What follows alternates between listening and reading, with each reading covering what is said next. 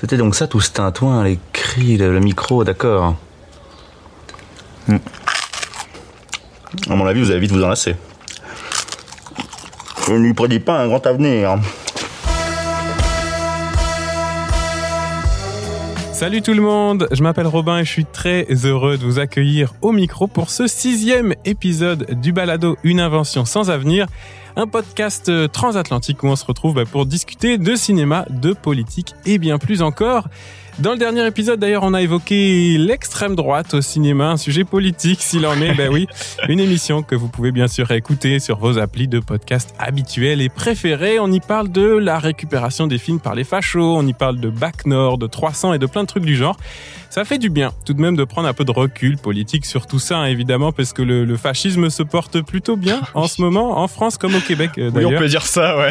si j'en crois les allers-retours incessants de Mathieu Boccoté, euh, qui écrit donc ses tribunes nationalistes québécoises depuis le plateau de CNews. Ah, c'est à peu près ça l'ambiance du moment ou si j'en crois aussi la, la, tribune croisée de nos deux ministres de l'éducation, soi-disant. Euh, je sais pas si vous avez vu passer ça. Oh là là, quel grand moment. c'était, c'était magnifique. Ouais, tout cela est assez affligeant. En tout cas, en, en contrepoint, en conséquence, pour aujourd'hui, on a choisi un sujet peut-être réputé plus léger, même si bon, vous nous connaissez de toute façon, tout est politique. Fait que on va parler de cinéma et de chansons avec trois chroniqueurs et chroniqueuses que je vous présente donc euh, en chanson et même en chanson de Johnny Hallyday. Eh oui. Allez. Lui non plus allez. était pas très de gauche. Hein. Évasion fiscale en Belgique, c'est Ouais. pas. Ouais, mais il a fait deux fois la fête de l'humain. Et Là, là, ça rattrape De- tout. C'est bon, donc il était de gauche, c'est bon.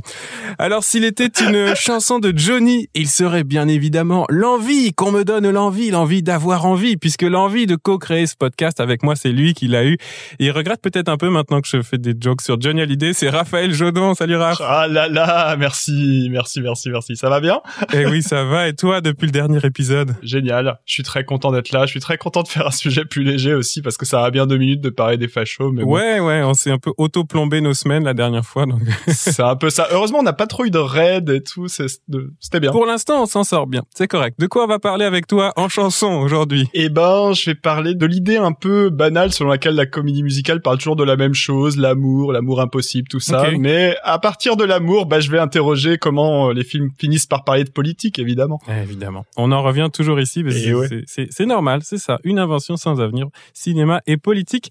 La deuxième chroniqueuse de l'émission, avec euh, toi, Raph, euh, a peut-être frémi tout à l'heure lorsque j'évoquais son ministre de tutelle, hein, puisqu'elle est prof et même prof de philo. Alors, si elle était une chanson de Johnny, elle serait bien entendu celle-ci. Quoi, Hegel? Qu'est-ce qu'il a, Hegel? Quelque chose qui va pas. En tout cas, Alice est avec nous. Salut Alice. Salut, je vois que le niveau de calembour est élevé aujourd'hui. Ouais, je vais essayer de pas faire traîner ça trop longtemps dans l'émission, mais pour euh, pour l'introduction, je me suis dit ok, calembour, allons-y, allons-y.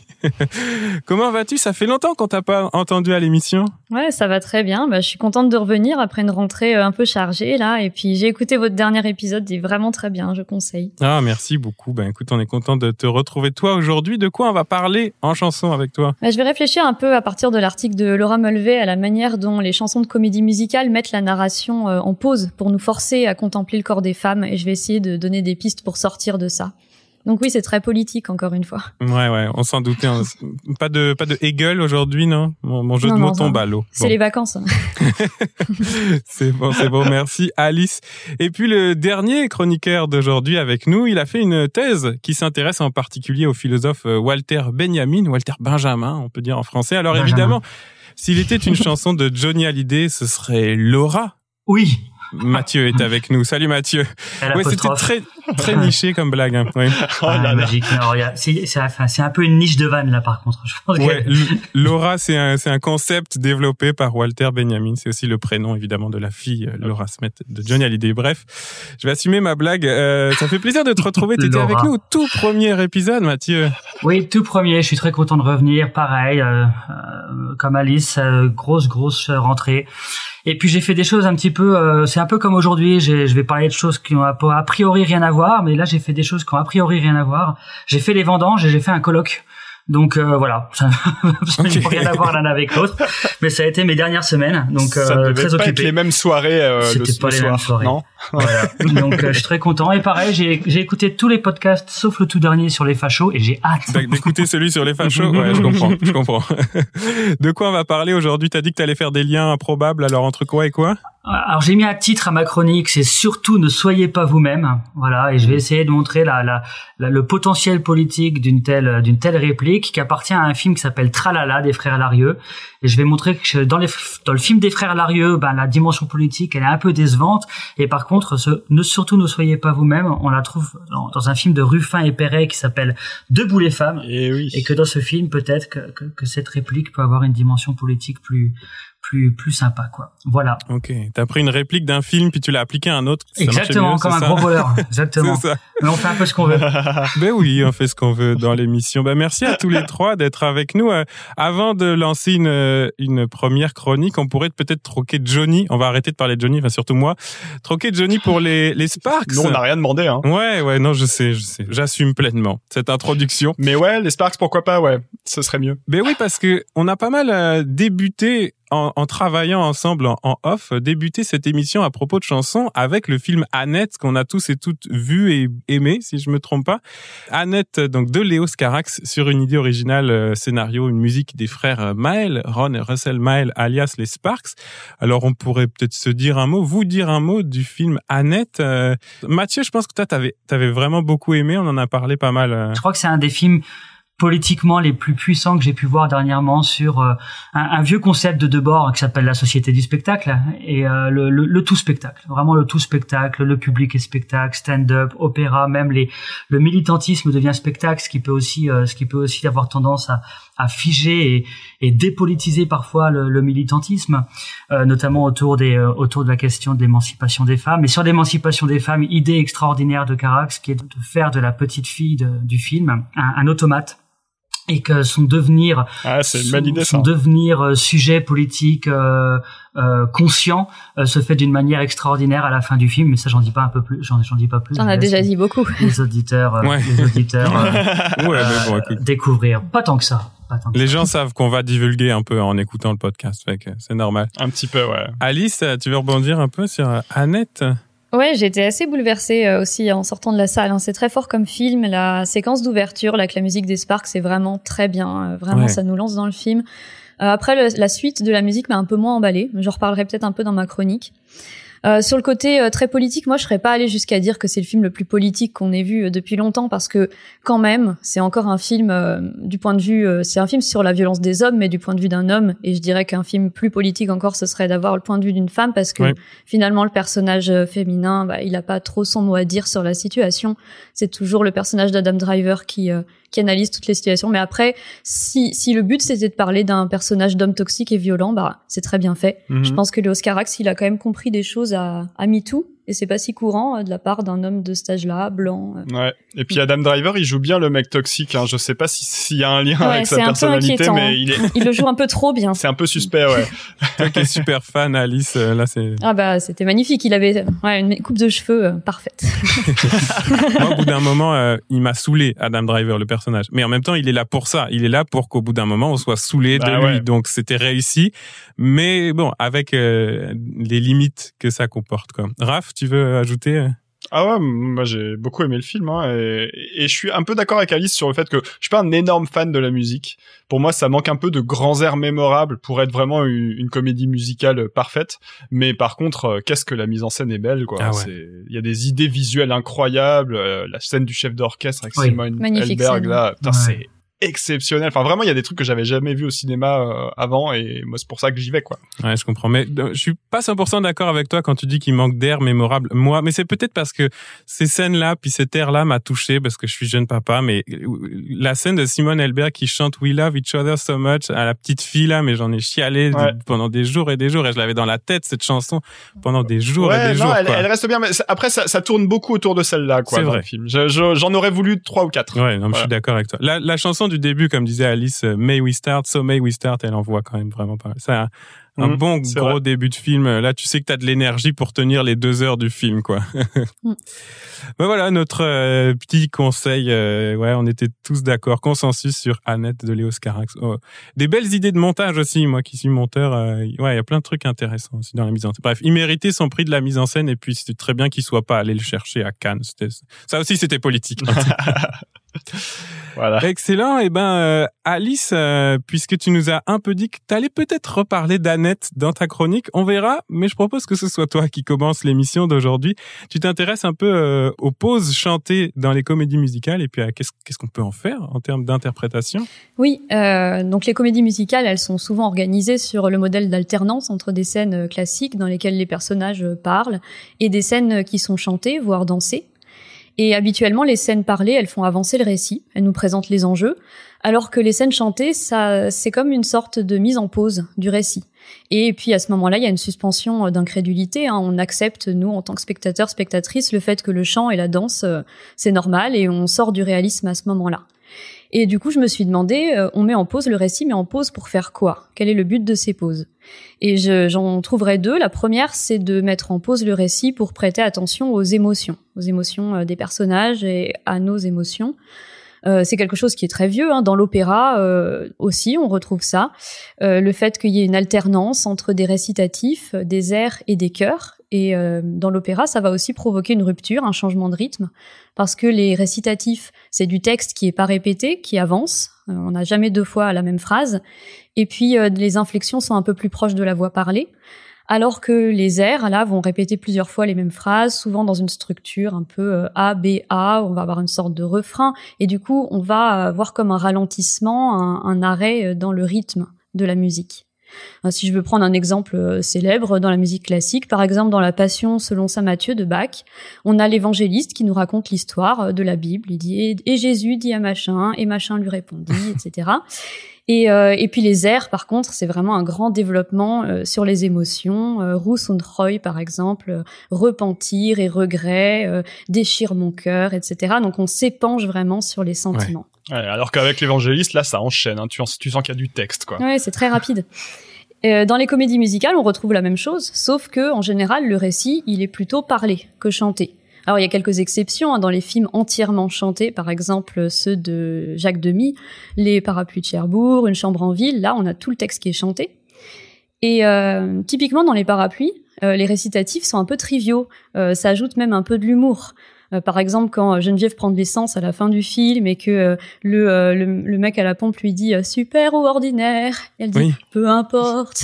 et du coup, euh, c'est drôle parce qu'on a ce, ce truc-là, ce décalage, alors que les airs à côté, euh, c'est ultra lyrique, je ne pourrais plus jamais vivre sans toi, c'est dégoulinant de, de sentiments. Et D'ailleurs, euh, le film commence avec une scène de garagiste aussi là, pour nous dire un Et peu, ouais. ça va être comme ça pendant tout le film, donc on y va d'emblée quoi. Tu vérifieras l'allumage de la Mercedes, c'est vraiment trop drôle. oui, le début moteur cliquette un peu, ou je sais plus. ouais. Ouais, le moteur cliquette un peu. Ouais. Ouais, du coup, je crois que ce que je préfère, moi, c'est ça, euh, c'est les récitatifs dans les films chantés de demi. Je trouve que c'est le Ouais. plus original. Et à côté, les, les grands airs, ils sont très beaux, ils nous font pleurer, mais ils sont un peu cucus, ils sont un peu excessifs. Je dirais, ça vieillit plus mal quand même que, que le reste. Et donc là, je peux prendre un autre exemple récent. On peut parler d'Annette, et c'est là où peut-être je suis pas d'accord avec toi, Robin. Je trouve Ah. que le, problème de la musique dans Annette, c'est que les airs sont un peu répétitifs. Et effectivement, cet air là, We Love Each Other So Much, il revient vraiment beaucoup de fois dans le film et il est un peu cucu. Alors évidemment, Oui. euh, Carax il joue dessus hein, sur le fait que c'est cucu. Ça, Mhm. ça, ça sert à ça, mais je trouve que c'est le, le point le moins intéressant du film. Et il n'y a pas de récitatif vraiment, et les scènes parlées, c'est des vraies scènes de cinéma euh, un peu classiques. Ouais. Donc ça, c'était le premier, euh, pre- premier but que peut avoir le fait de mettre en pause la narration. Et puis je trouve qu'il y en a un autre, c'est euh, c'est de mettre en pause pour le spectacle, voire pour la contemplation. Euh, et là, on peut s'intéresser donc à l'article de Laura Mulvey, l'article célèbre hein, sur euh, sur le male gaze, euh, qui s'appelle Plaisir visuel et cinéma narratif, où elle explique que, je vous cite, hein, le cinéma grand public combine avec soin spectacle et narration. Il faut noter la façon dont le flux de la diégèse dans la comédie musicale est interrompu par les numéros de chant et de danse. Et comme c'est cet article sur lequel elle parle de la manière dont euh, on filme les femmes, elle ajoute La présence des femmes est un élément indispensable du spectacle dans le film narratif ordinaire, bien qu'elle tende à perturber le développement de l'intrigue et à figer le flux de l'action en des instants de contemplation érotique. Et c'est vrai que dans la comédie musicale, la présence de la danse, par exemple, va permettre d'introduire une manière de filmer le corps des femmes un peu plus directe, un peu plus sexualisante, et qui va sortir des codes un peu classiques. Par exemple, si euh, on filme un chant contre chant, là, les personnages, ils vont être naturellement à égalité parce qu'il y a des manières de filmer qui sont codifiées. Alors que là, dès qu'on on filme de la danse, on va pouvoir se permettre de filmer, de doser peut-être des cadrages un peu plus audacieux, des angles de caméra différents, et ça va amener un peu un regard euh, d'érotisation de ce que Malvé va appeler la scopophilie, le plaisir de regarder. Et de fait, bah, la mise en pause du récit va un peu faire passer les femmes du statut de sujet à celui d'objet, puisqu'elles ne parlent plus et donc puisqu'elle est regardée et qu'elle est euh, filmée un peu partie par partie. Je vais prendre quelques exemples. Dans euh, La La Land, je trouve que c'est un peu ce qui se passe. Je l'ai revu récemment. Je trouve que c'est un film qui est magnifique, hein, qui est vraiment la musique exceptionnelle, etc. Mais quand même, euh, Mia, qui est interprétée par Emma Stone, euh, dans les scènes euh, classiques, elle est, elle est brillante, elle est affirmée, elle est cinglante. Il y a des parfois un peu une rivalité entre elle et, euh, et Sébastien, qui est joué par Ryan Gosling. Mais quand il y a les scènes de danse et de chant, un peu sous prétexte d'hommage et de référence à la comédie musicale, et eh ben ça tombe dans un quelque chose de plus cliché. Leur relation, elle devient super euh, super hétéronormative, classique. Euh, euh, la danse réintroduit un traitement de, des corps assez inégal. Dans la danse, les rôles de femmes et d'hommes sont très codifiés, et là on retrouve ça avec un, un cavalier, quelqu'un qui est, qui est mené par la danse. Ouais, tu veux dire que La La Land c'est un film un peu sexiste oh, Quand même, non. je trouve ça vraiment dommage, euh, ouais, que la relation euh, entre les deux elle soit si euh, classique. Mais en son temps, Audrey Hepburn avait à peu près le même traitement. Moi, je pense à Funny Face de Stanley Donen, c'est exactement ça. Elle est super brillante dans les scènes parlées, puis elle devient débile, au, au, enfin débile, elle devient objet euh, au fur et à mesure du film, plus elle a de numéros chantés, plus elle devient objet, quoi, dans, dans le scénario du film même. Ouais, j'ai un autre exemple, euh, c'est euh, Trois places pour le 26 de Jacques Demy que j'ai aussi revu récemment. C'est un film assez intéressant, mais je préviens assez cringe quand même. Hein. Je fais un petit, petit trigger warning inceste, relation entre une jeune fille et un vieux gars, c'est un peu bizarre quand même. Et le film, il est ambigu dans son traitement du personnage de Roxane. Euh, c'est une jeune fille qui va avoir une relation amoureuse et sexuelle avec Yves Montand, qui est déjà très vieux hein, au moment de où est tourné le film. Et c'est euh, quelques années avant sa mort. hein, il est vraiment très très vieux. Et, et euh, Mathilde Amet qui joue Roxane, elle est assez jeune. Je crois qu'elle a 22 ou 23 ans au moment où elle hmm. tourne le film. Et la sexualisation de son personnage est bien plus appuyée dans les scènes de danse et de chant que dans les scènes parlées. Et euh, quand elle danse, on voit vraiment que la caméra devient le regard d'Yves Montand sur elle, et aussi, du coup, par extension, le regard des hommes qui regardent le film.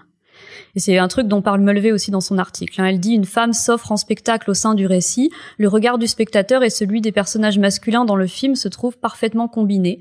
Pendant un instant, l'impact sexuel de la femme en représentation entraîne le film dans une zone incertaine, hors de son propre espace-temps.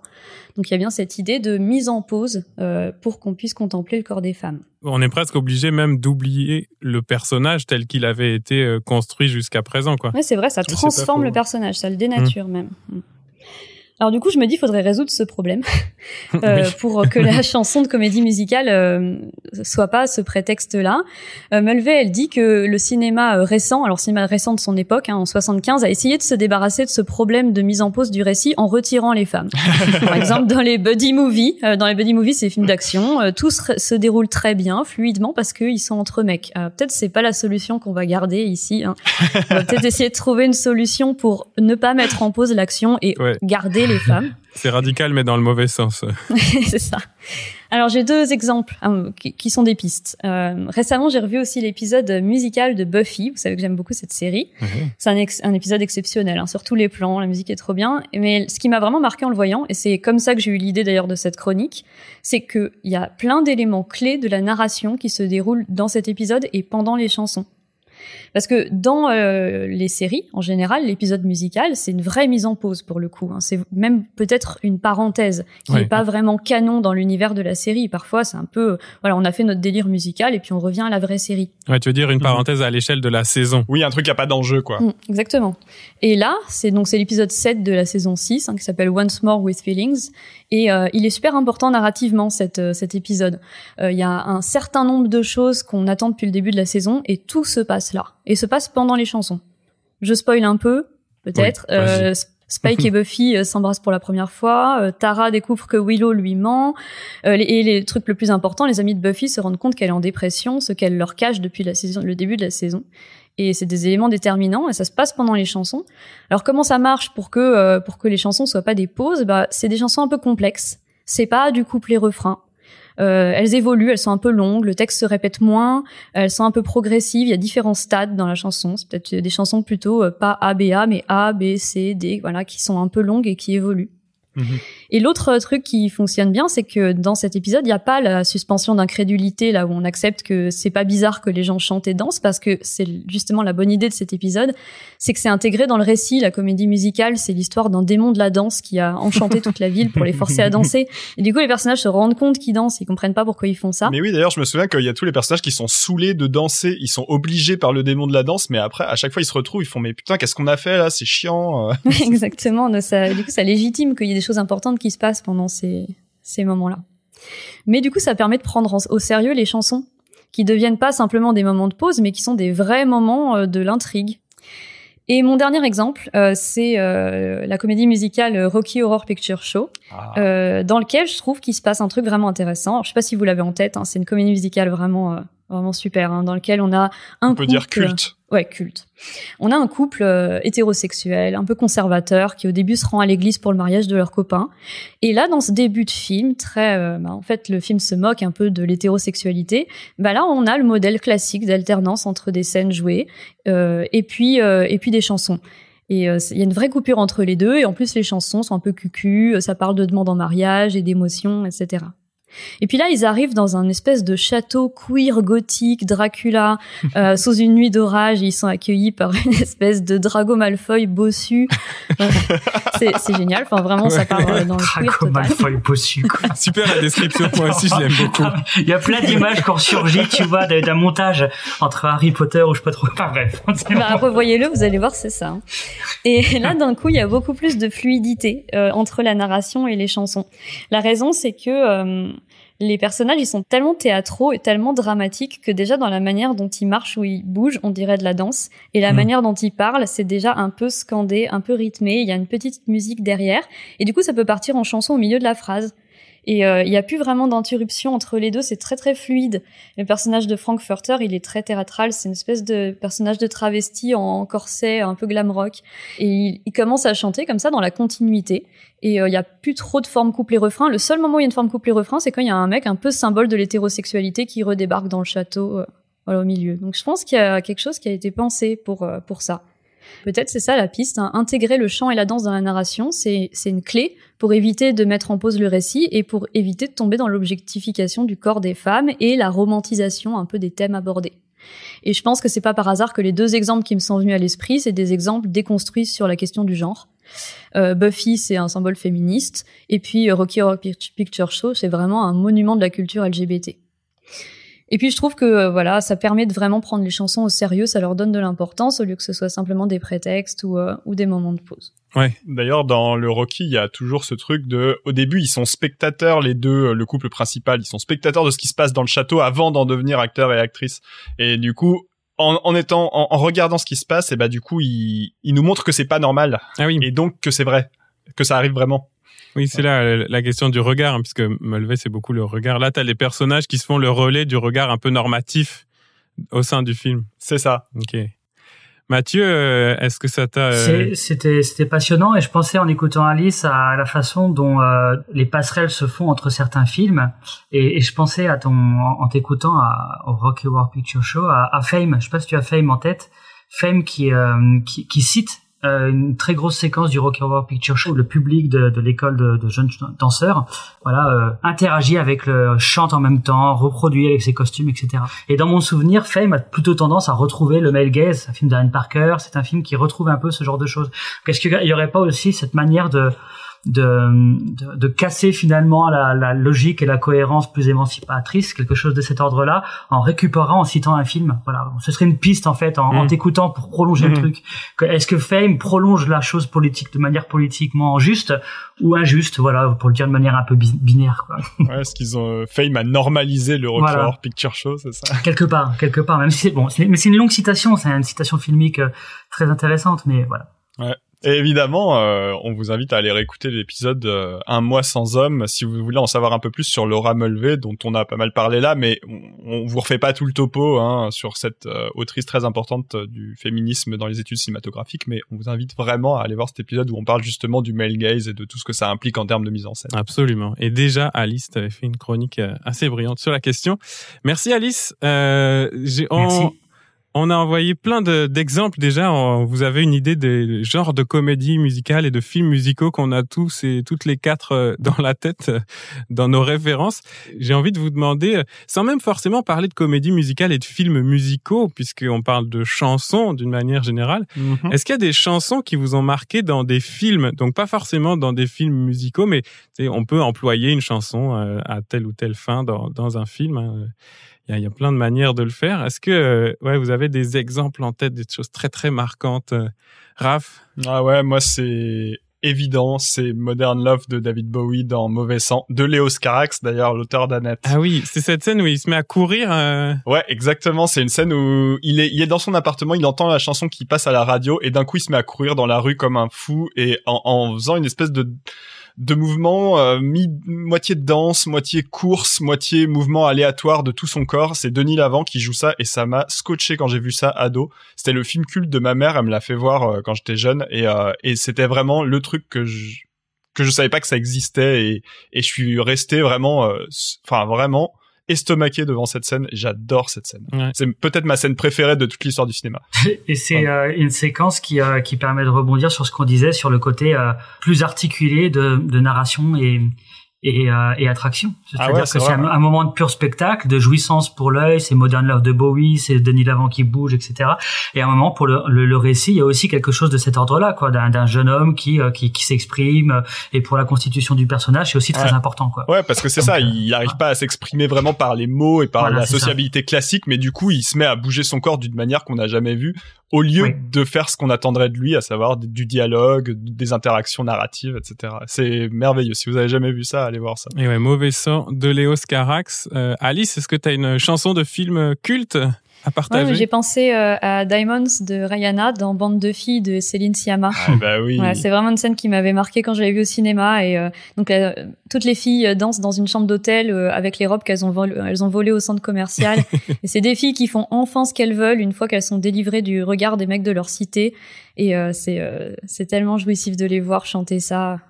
Elle est incroyable cette scène. C'est une superbe scène. Ouais. Excellent. Mathieu, ta, ta chanson culte euh, du cinéma? Ah, Là, je suis embêté, j'en avais préparé trois. Ah. Euh, faut, faut ah, bah, soit tu vas rapidement, soit t'en choisis une, mais c'est difficile à départager souvent. la, la, première, la première, c'est euh, que j'avais mise. On va dire que la première, c'est celle qui, euh, c'est celle que, à laquelle je tenais le plus. C'est euh, La Nuit du Chasseur, la, la, chanson de la fin de La Nuit du Chasseur, lorsque Robert Mitchum et Liliane Guiche s'affrontent et chante euh, Leaning on the Everlasting Arms et la silhouette de Mitchum qui se qui se découpe devant la maison où se sont réfugiés les deux enfants qui pourchassent. C'est un moment terrifiant et qui m'a énormément marqué et, mmh. euh, et voilà quoi. Oui, c'est le moment où une, une chanson euh, fait peur quoi, une chanson gentille fait peur. Exactement. c'est vrai. C'est une chanson de, c'est le grand méchant loup d'un conte et en même temps elle, elle, a quelque chose de bienveillant. Et d'ailleurs Liliane Guiche la chante en même temps mais en changeant légèrement les paroles. Elle la christianise la chanson. Ouais. et oui, parce que c'est un film très euh, chrétien euh, la c'est un film très chrétien. Et euh, Robert Mitchum euh, lui poursuit hein, prolonge sa chanson avec sa, sa grosse voix de, de, loup et de chasseur quoi. Donc donc ouais c'est c'est quelque chose qui m'a beaucoup marqué. Et voilà c'est un film chrétien mais c'est un film passionnant c'est un film remarquable c'est un film extraordinaire. Il y, oui, a, il y a pas de chrétien mais Le C'est chrétien, mais bien. c'est comme Bazin. Bazin était un catholique de gauche. T'es plutôt sympa. Bref, voilà. Un petit film culte, effectivement, La Nuit du Chasseur. Et toi, Robin, ce serait quoi? Toi qui es fan de chansons. Ouais, mais moi c'est sûr, je suis fan de chansons. Le, premier exemple qui m'est venu en tête à, pour répondre à ma propre question, c'était un contre-exemple. C'était un moment où j'ai détesté l'usage des chansons dans un film. c'est, mettons, la première demi-heure de Suicide Squad où vraiment oh tous les personnages sont présentés avec une chanson, mais une chanson stéréotypée, hyper cliché, puis chacun sa tune, quoi, et, et c'est vraiment super mal pensé, super mal fait. Les chansons sont beaucoup trop attendues, donc en fait c'est même c'est même plus un plaisir parce que tu pourrais avoir le plaisir d'avoir la chanson que t'aimes bien ou que t'as envie de danser dans le ciné, mais quand c'est dix fois où t'as l'impression que c'est une playlist Spotify euh, genre tellement mainstream que des fois t'as envie de découvrir des chansons, quoi. Donc mauvais exemple les 30 premières minutes de Suicide Squad. Mais euh, ouais non, si je me si je me dis un truc qui m'a vraiment marqué, alors du coup ça va être un peu niché peut-être, mais je pense que c'est dans le film La science des rêves de Michel Gondry. Il y a euh, un emploi de la chanson Coutances de Dick Hangard. Je sais pas si vous connaissez Dick Hangard, ce chanteur euh, non, ça me dit rien. néerlandais qui chante en français. Il est édité sur le label Tôt ou Tard en France. C'est quelqu'un de très très intéressant. Et euh, cette chanson Coutances parle de la une, une sorte de d'après-midi morose euh, à Coutances. Je pense que c'est en Normandie Coutances. Bref, il est sous la pluie. euh, il cherche euh, il cherche un petit déjeuner, mais tout est fermé. Bref, c'est une, petite chanson un peu mélancolique. Puis Michel Gondry la met à un endroit où vraiment c'est presque premier degré dans le film.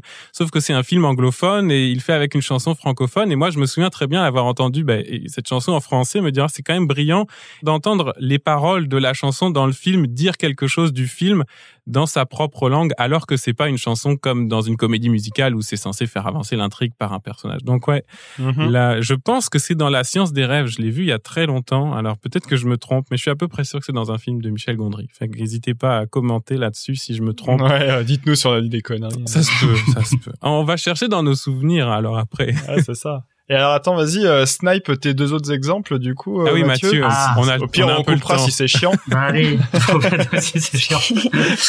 non, en fait, j'avais, en plus, j'avais fait des thématiques et tout. Hein. J'avais, j'avais un exemple effroi, c'était la nuit du chasseur. Ah ouais. J'avais un exemple surprise et un exemple euh, plaisir. Est-ce qu'on a le droit de choisir le premier?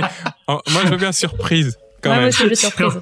non, la surprise, c'est pas, c'est moi qui ai été surpris. C'est la première fois que j'ai vu je sais pas ce que je penserais de ce film aujourd'hui, mais c'est la première fois que j'ai vu On connaît la chanson d'Alain René. Ah oui. Et quand on ne sait pas comment fonctionne le film, et à quel point c'est surprenant. Alors pour un petit, ah bah moi je sais pas par exemple. Un petit rappel, voilà. Alors le, film fonctionne sur, alors, ce sont des histoires d'amour, d'amitié, de profession euh, dans Paris, et le film est rythmé par des chansons populaires françaises d'hier et d'aujourd'hui, des années 20, 30 à, aux années 90. Euh, le film date de 97.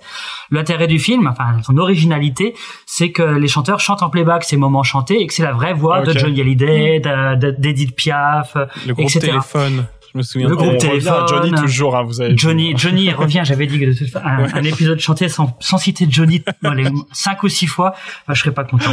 Et donc la surprise, c'est ça, c'est quand j'avais vu le film la première fois, je savais pas qu'il fonctionnait comme ça. Et la scène d'ouverture, c'est à la fin de la Seconde Guerre mondiale. Il y a le général qui s'occupe, le général nazi qui, qui, qui, contrôle Paris, qui est au téléphone avec Hitler. Hitler donc lui dit de bombarder, enfin de, de mettre le feu à Paris. Le général raccroche, donc tout ça est, est parlé normalement.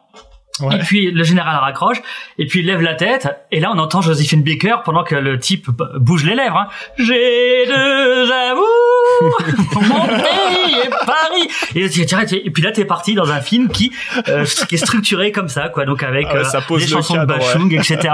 Donc c'est très surprenant, quoi. Ouais, c'est très brillant. Il y a déjà beaucoup de chansons dans les films d'Alain René. Je vous conseille euh, son film La vie est un roman, qui est aussi très très incroyable sur le plan de la mise en scène avec des chansons dans le film. Bref. Et donc moi c'est pas souvent que j'ai envie de voir du René parce que je suis pas un énorme fan. Oh mais alors là tu m'as vraiment teasé parfaitement. Ah oui oui. Avec un petit apéro juste avant, des amis, et puis euh, regardez ça, c'est euh, c'est c'est un, un, un vrai plaisir du coup. Mon troisième exemple, je, plaisir. Je mon exemple plaisir, je le réserve pour plus tard si euh, si, euh, si on a un petit moment euh, conseil et tout ça, je, le, je le glisserai à ce moment-là. Excellent, excellent. On reviendra avec toi pour pour le plaisir. D'ailleurs, c'est une chanson de voilà pour Julien le Lepers. On oui, est en plein dedans. écrite par Julien Lepers. Ouais. euh, ben ce serait à toi en fait, Mathieu, de rester au micro puisque ça va être ta chronique à toi. Tu nous parles, ben, on l'a dit tout à l'heure, d'un film des frères Larieux qui eux, il était temps qu'ils fassent un film musical puisqu'ils avaient avait énormément fait tourner Philippe Catherine devant la caméra. Hmm. Et puis euh, d'un film de François Ruffin dont le premier film avait un titre de chanson, Je veux du soleil. Fait que, comme on dit au Québec, tout est dans tout. Je te laisse euh, le micro, Mathieu. Et tant que tu dis ça, merci beaucoup Robin. Euh, le premier film de, de Ruffin, le précédent film c'était Je veux du soleil, et son premier film c'était aussi une chanson Ah oui. des, Char- Ah, des Charlots, patron. puisque c'est Merci Patron. Ah bah oui, Donc, merci euh, oui, patron. euh, bah oui, j'ai C'est oublié. un, c'est une chronique work in progress. Merci Robin. Merci beaucoup Robin. Et donc bah, j'insiste un peu sur le, titre de ma chronique parce que le titre renvoie à une réplique du dernier film des frères Alarieux. Et la réplique c'est ouvrez les guillemets, surtout ne soyez pas vous-même. Donc deux films euh, aujourd'hui qui font l'actualité, sortis presque au même moment en France. Donc Tralala, c'est le titre du film des frères Larieux. Vous l'avez vu ou pas? Euh, Et non. Bah, non. D'accord. Donc sorti le 6 octobre et puis donc Debout les femmes, sorti le 13 octobre, réalisé par le député France Insoumise François Ruffin en compagnie euh, du cinéaste plus plus professionnel, on va dire, Gilles Perret. Alors voilà, ce sont quelques petites notes que je vais vous euh, exposer ici. Alors j'avais écrit un truc du genre euh, ça mériterait d'être nuancé, mais derrière j'avais dit en même temps Ouais, l'espace du balado sert aussi à affirmer des choses sans trop de nuances. Donc euh, Soyons on est là, radicaux. Non, non. on est là, on est là. Non, parce pour que ça, si on je dit des que- trucs trop nuancés, après personne va venir nous insulter sur les réseaux Bah, sociaux. bien sûr, c'est donc, euh, intéressant. Donc, euh, donc c'est important de, de, de, de- d'y aller, d'y aller franco. Donc, Euh. deux films qui n'ont a priori absolument rien à voir et que je vais essayer de connecter de manière un petit peu forcée. Le premier, c'est une comédie musicale, euh, voilà, qui appartient pleinement à cette catégorie euh, cinématographique, à ce genre cinématographique, un film chanté, un film enchanté, on pourrait dire, c'est assez proche de ce que pouvait faire Jacques Demy, auquel cette formule évidemment reste attachée, hein, le cinéma enchanté de Jacques Demy et auquel ce film fait songer dans, dans sa mise en scène, dans sa structure, dans sa façon de présenter les choses. Et ça, la presse française notamment, notamment a pu le, le mettre en avant ces dernières semaines. Alors Tralala, c'est quoi ou plutôt c'est qui?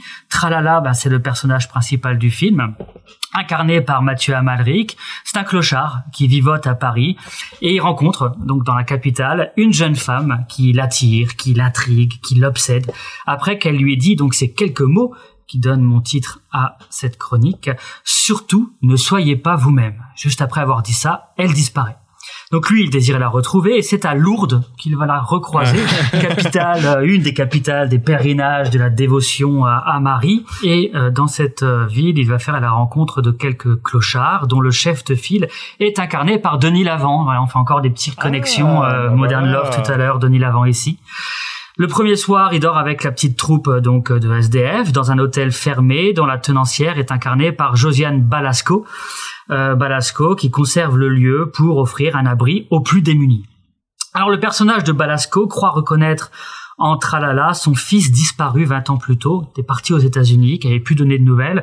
Tralala, lui, voit l'occasion de vivre quelques jours de façon plus confortable. hein. La famille de Balasco est plutôt une famille de la petite bourgeoisie provinciale et il va interpréter ce fils revenu. Donc il va répondre à, à l'injonction de la jeune femme rencontrée à Paris. Ne soyez pas vous-même. Mhm. Ah bah oui. Donc il va faire des rencontres, hein, surtout son frère, entre guillemets, interprété par le chanteur Bertrand Belin, et deux anciens amours incarnés par Mélanie Thierry et Maïwen. Alors il y a Maïwen, ça peut faire un petit peu mal aux oreilles.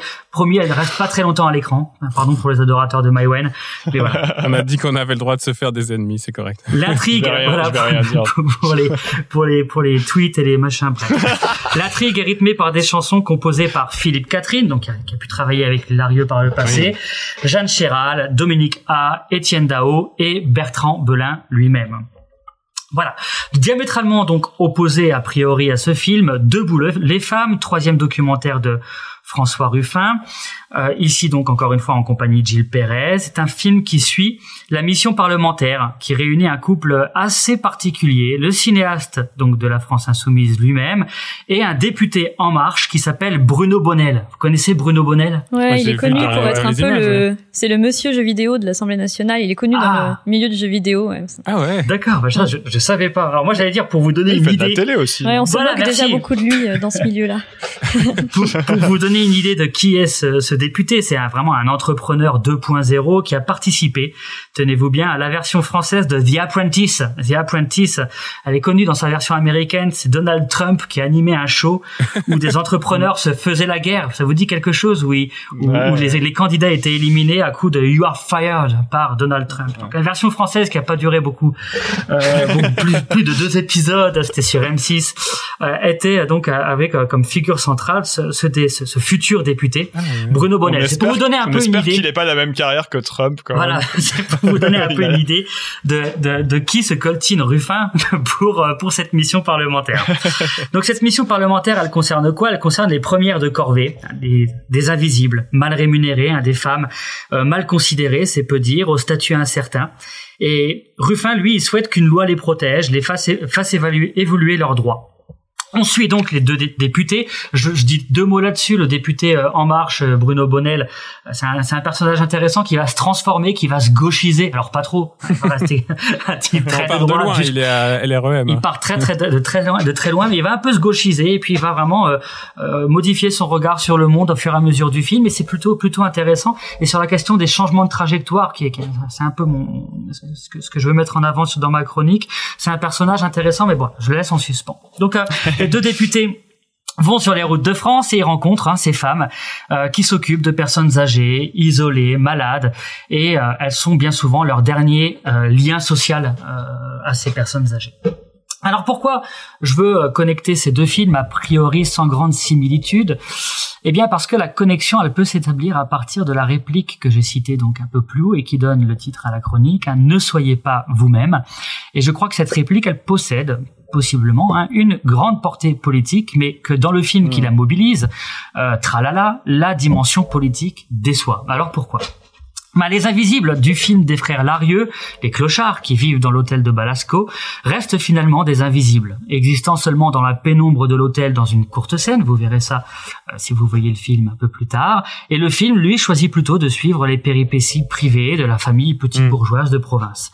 La petite musique du film, rythmée par les incessants tralala, Amalric répète, c'est une ritournelle tralala, avec sa petite guitare euh, entre ces différentes chansons, euh, par Amalric donc, un clochard vedette du film et euh, rythmé également par les chansons des auteurs, compositeurs et compositrices que j'ai cités, un hein, Belin, Chéral, etc. Et tout ça, ça donne un résultat assez monotone, sans grande variation, sans, sans changement de rythme, etc. Alors, hormis un propos bienvenu sur la sexualité des plus de 40 ans, qui je crois, je connais pas trop euh, le cinéma des frères Larieux, est un peu un, sujet qui revient, euh, la sexualité, on va dire, des non-jeunes, euh, mm. qui, est un sujet redondant chez les Larieux. Peindre ou faire l'amour en 2005 traitait notamment de ce, sujet. Donc une sexualité mm-hmm. des plus de 40 ans assez épanouie, notamment autour du personnage de Mélanie Thierry. Donc dans une époque où le jeunisme règne, c'est quelque chose de plutôt de plutôt bienvenu dans dans dans ce film le film, je trouve, pêche par son manque d'ambition politique. Alors, ne soyez pas vous-même, c'est en jouant le rôle du frère disparu que Tralala va participer à régler les problèmes de la famille, notamment ceux du frère, un Bertrand Belin, frustré par une existence convenue, sans joie et sans plaisir. Donc, le film, il fait les choix qu'il veut, Hein, il a choisi sa direction, celui d'un univers plutôt hype, plutôt branchouille parisien.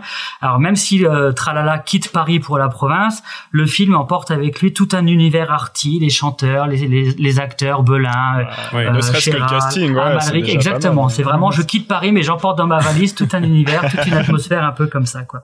Donc cette direction-là, plutôt que celle consistant à bouleverser l'ordre bourgeois et notamment à désinvisibiliser les pauvres. C'est un film qui m'a fait penser, en préparant la chronique, j'ai repensé à un vieux film de Renoir, de Jean Renoir de 1932 qui s'appelle Boudu sauvé des eaux. Eh si vous avez ah, ce film euh, en tête, hein, dans, dans, lequel Boudu, un clochard qui tente de se suicider, est sauvé par un bourgeois et va intégrer une petite famille euh, bourgeoise parisienne et puis la, la bouleverser. C'était un personnage très obscène, lubrique au possible et qui va bouleverser l'ordre moral à l'intérieur de cette, de cette famille bourgeoise. Il s'échappe au terme du film à la nage pour fuir un mariage dans lequel il était embarqué euh, bien malgré lui. À la fin de Tralala, Amalric lui aussi hein, fuit le film, enfin fuit le film, oui, fuit le film et il fuit la petite vie bourgeoise qu'il avait intégré pendant quelques jours, mais tranquillement sur une barque mais il n'a pas bouleversé grand chose d'un point de vue politique. Et du coup, c'est un peu la, même chose que dans Boudu, tu as ce truc de euh, finalement s'intéresse plus aux bourgeois que que l'expérience va modifier et va faire évoluer plutôt que vraiment à la personne qui qui, qui les fait évoluer. Oui, c'est ça? C'est ça. Et euh, là, on est plutôt, on est plutôt sur quelque chose qui va, qui va régler aussi les petites affaires, ce que Deleuze appelait, les petites affaires privées, les petites affaires personnelles euh, de, cette, de cette, de cette famille-là, plutôt que, plutôt que. Oui, c'est ça. La vertu des pauvres, c'est de nous faire réaliser quand même qu'on pourrait vivre autrement, et puis que nos problèmes sont pas si graves. Bah, c'est ça, et puis qu'on peut encore tomber amoureux à 50 ans. enfin, ce genre de, ce genre de choses, quoi. Et donc, euh, donc pourquoi, pourquoi se, se partir de ce film pour, pour parler de Debout les femmes, bah, c'est parce que Debout les femmes, je trouve qu'il exploite de façon assez enthousiasmante l'injonction donc à ne soyez pas vous-même. Alors bien sûr, cette réplique n'est pas dans le film euh, de Ruffin, mais elle est là implicitement et notamment dans la séquence finale dont je souhaite parler.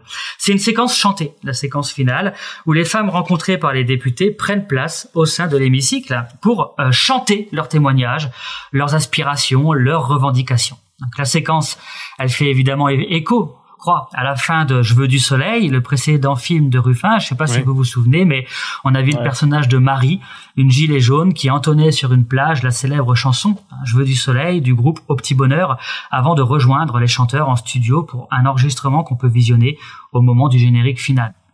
Donc dans Debout les femmes, les premières de corvée, à l'Assemblée ne sont donc plus tout à fait elles-mêmes. Elles jouent le rôle de députées.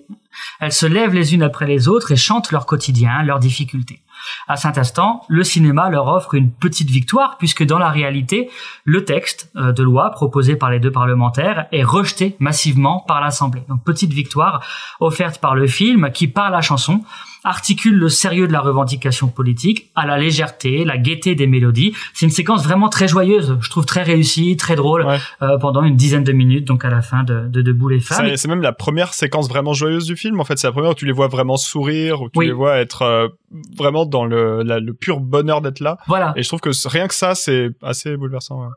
Donc ce, cette dernière séquence, elle m'a, elle m'a fait songer au cinéma d'Agnès Varda et notamment à ce qu'elle pouvait dire dans les plages d'Agnès. Vous savez, ce, les plages d'Agnès, c'est le film en forme d'autoportrait autobiographique de 2008, dans lequel, dans lequel elle revient sur sa vie d'artiste, de cinéaste, photographe, militante, et elle parle dans les plages d'Agnès du féminisme joyeux qui caractérisait euh, son militantisme dans les années 60 et 70. On, on se rappelle dans, dans, dans, les années 70 d'un film comme L'une chante, l'autre pas, euh, et sa fameuse scène chantée euh, devant le tribunal de Bobigny par Pomme, interprétée par Valérie Mérès, apportant ce soutien aux, aux femmes jugées pour avortement.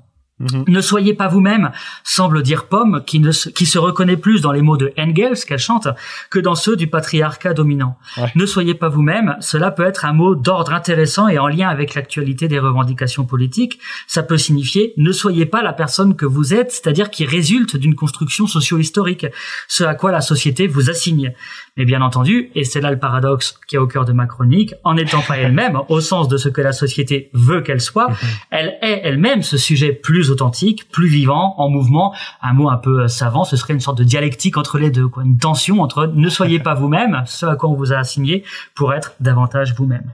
Et je crois que les séquences chantées, en particulier dans les films qui n'appartiennent pas au genre de la comédie musicale, l'une chante, l'autre pas, de les femmes, offrent de beaux exemples de rupture de ton, ce que Tralala n'offre pas, de changement de direction accompagnant des discours euh, défendant l'émancipation. Je ne fais que commencer à y réfléchir, mais si vous avez des exemples, je suis preneur. Je vais conclure sur l'exemple d'un film récent qui joue justement de la, carte de la chanson euh, pour accompagner une équipe de femmes tout juste libérées d'une institution patriarcale. C'est un film qui n'est pas une comédie musicale, mhm. hein, mais qui finit sur un moment chanté comme ça. Euh, le film s'appelle La Bonne Épouse. Je ne sais pas si vous l'avez vu, c'est un film de Martin Provost avec Juliette Binoche sorti en, en 2020. C'est un film assez inégal, à l'esthétique un peu vieillotte, qui raconte le quotidien d'une école où des jeunes filles apprennent à devenir de bonnes épouses, c'est le titre, ah, de bonnes ménagères, faire la couture, faire la lessive, avoir le bon comportement en société, etc., etc. Au terme du film, elle s'évade et se dirige vers Paris. Et Provo, Provo change de ton, le cinéaste il change de ton et passe alors à la comédie musicale où chant et danse rythment la fin de son histoire. Ne soyons pas nous-mêmes, hein, ne soyons pas de bonnes épouses, chante je crois, implicitement les femmes et Binoche en tête. Euh, pour cette séquence conclusive, je crois que le film vaut le coup euh, d'être vu. Voilà, c'est tout pour moi. Donc ne soyez pas vous-même pour être davantage vous-même quelque part. Merci beaucoup. Oh là là. la conclusion, je sais pas ce qu'on va en faire hein, parce qu'on a on a compris tous les paradoxes qu'il y avait derrière cette euh, invitation, mais ouais, c'est vraiment intéressant. En plus, il est malin, il dit lui-même que c'est paradoxal pour pas que derrière on le filme sur ses contradictions. Les techniques d'universitaire, tu vois. C'est ça. C'est fourbe et en même temps ça donne à réfléchir. C'est ça qu'on veut. ça qu'on veut. Le lien euh, se faisait très très bien euh, d'ailleurs entre les exemples que tu as que tu as proposé et la chronique précédente euh, d'Alice. Non seulement parce que et on va refaire le pont aussi, j'en profite pour vous vous rappeler que vous pouvez aller réécouter les précédents épisodes du podcast parce qu'on a déjà un peu même beaucoup parlé de Agnès Varda, de l'une chante l'autre pas, Alice t'en avait parlé pas mal. Mm-hmm.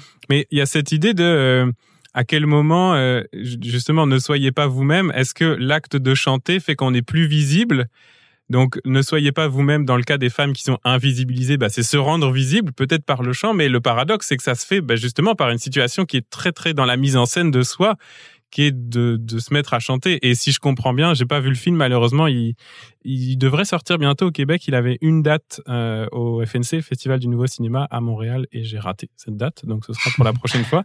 Mais euh, si je comprends bien, il y a le truc de c'est fait dans l'Assemblée nationale, donc il y a l'amphithéâtre, il y a un peu redoublement de la mise en scène, etc. Donc, euh, ouais, ce paradoxe d'être soi-même, euh, de se montrer soi-même dans une situation de se mettre en scène à fond, quoi. C'est hyper intéressant par rapport à ce que disait Alice juste avant, quoi. Oui, oui, oui, c'est vrai, c'est vrai. Mais c'est une vraie rupture de ton où le documentaire euh, presque banal de Ruffin est, est, cassé par un moment de fiction ou même euh, Bonnel et Ruffin euh, sont même euh, déguisés en employés de l'Assemblée nationale, figés, eux qui sont tout le temps en mouvement dans le film.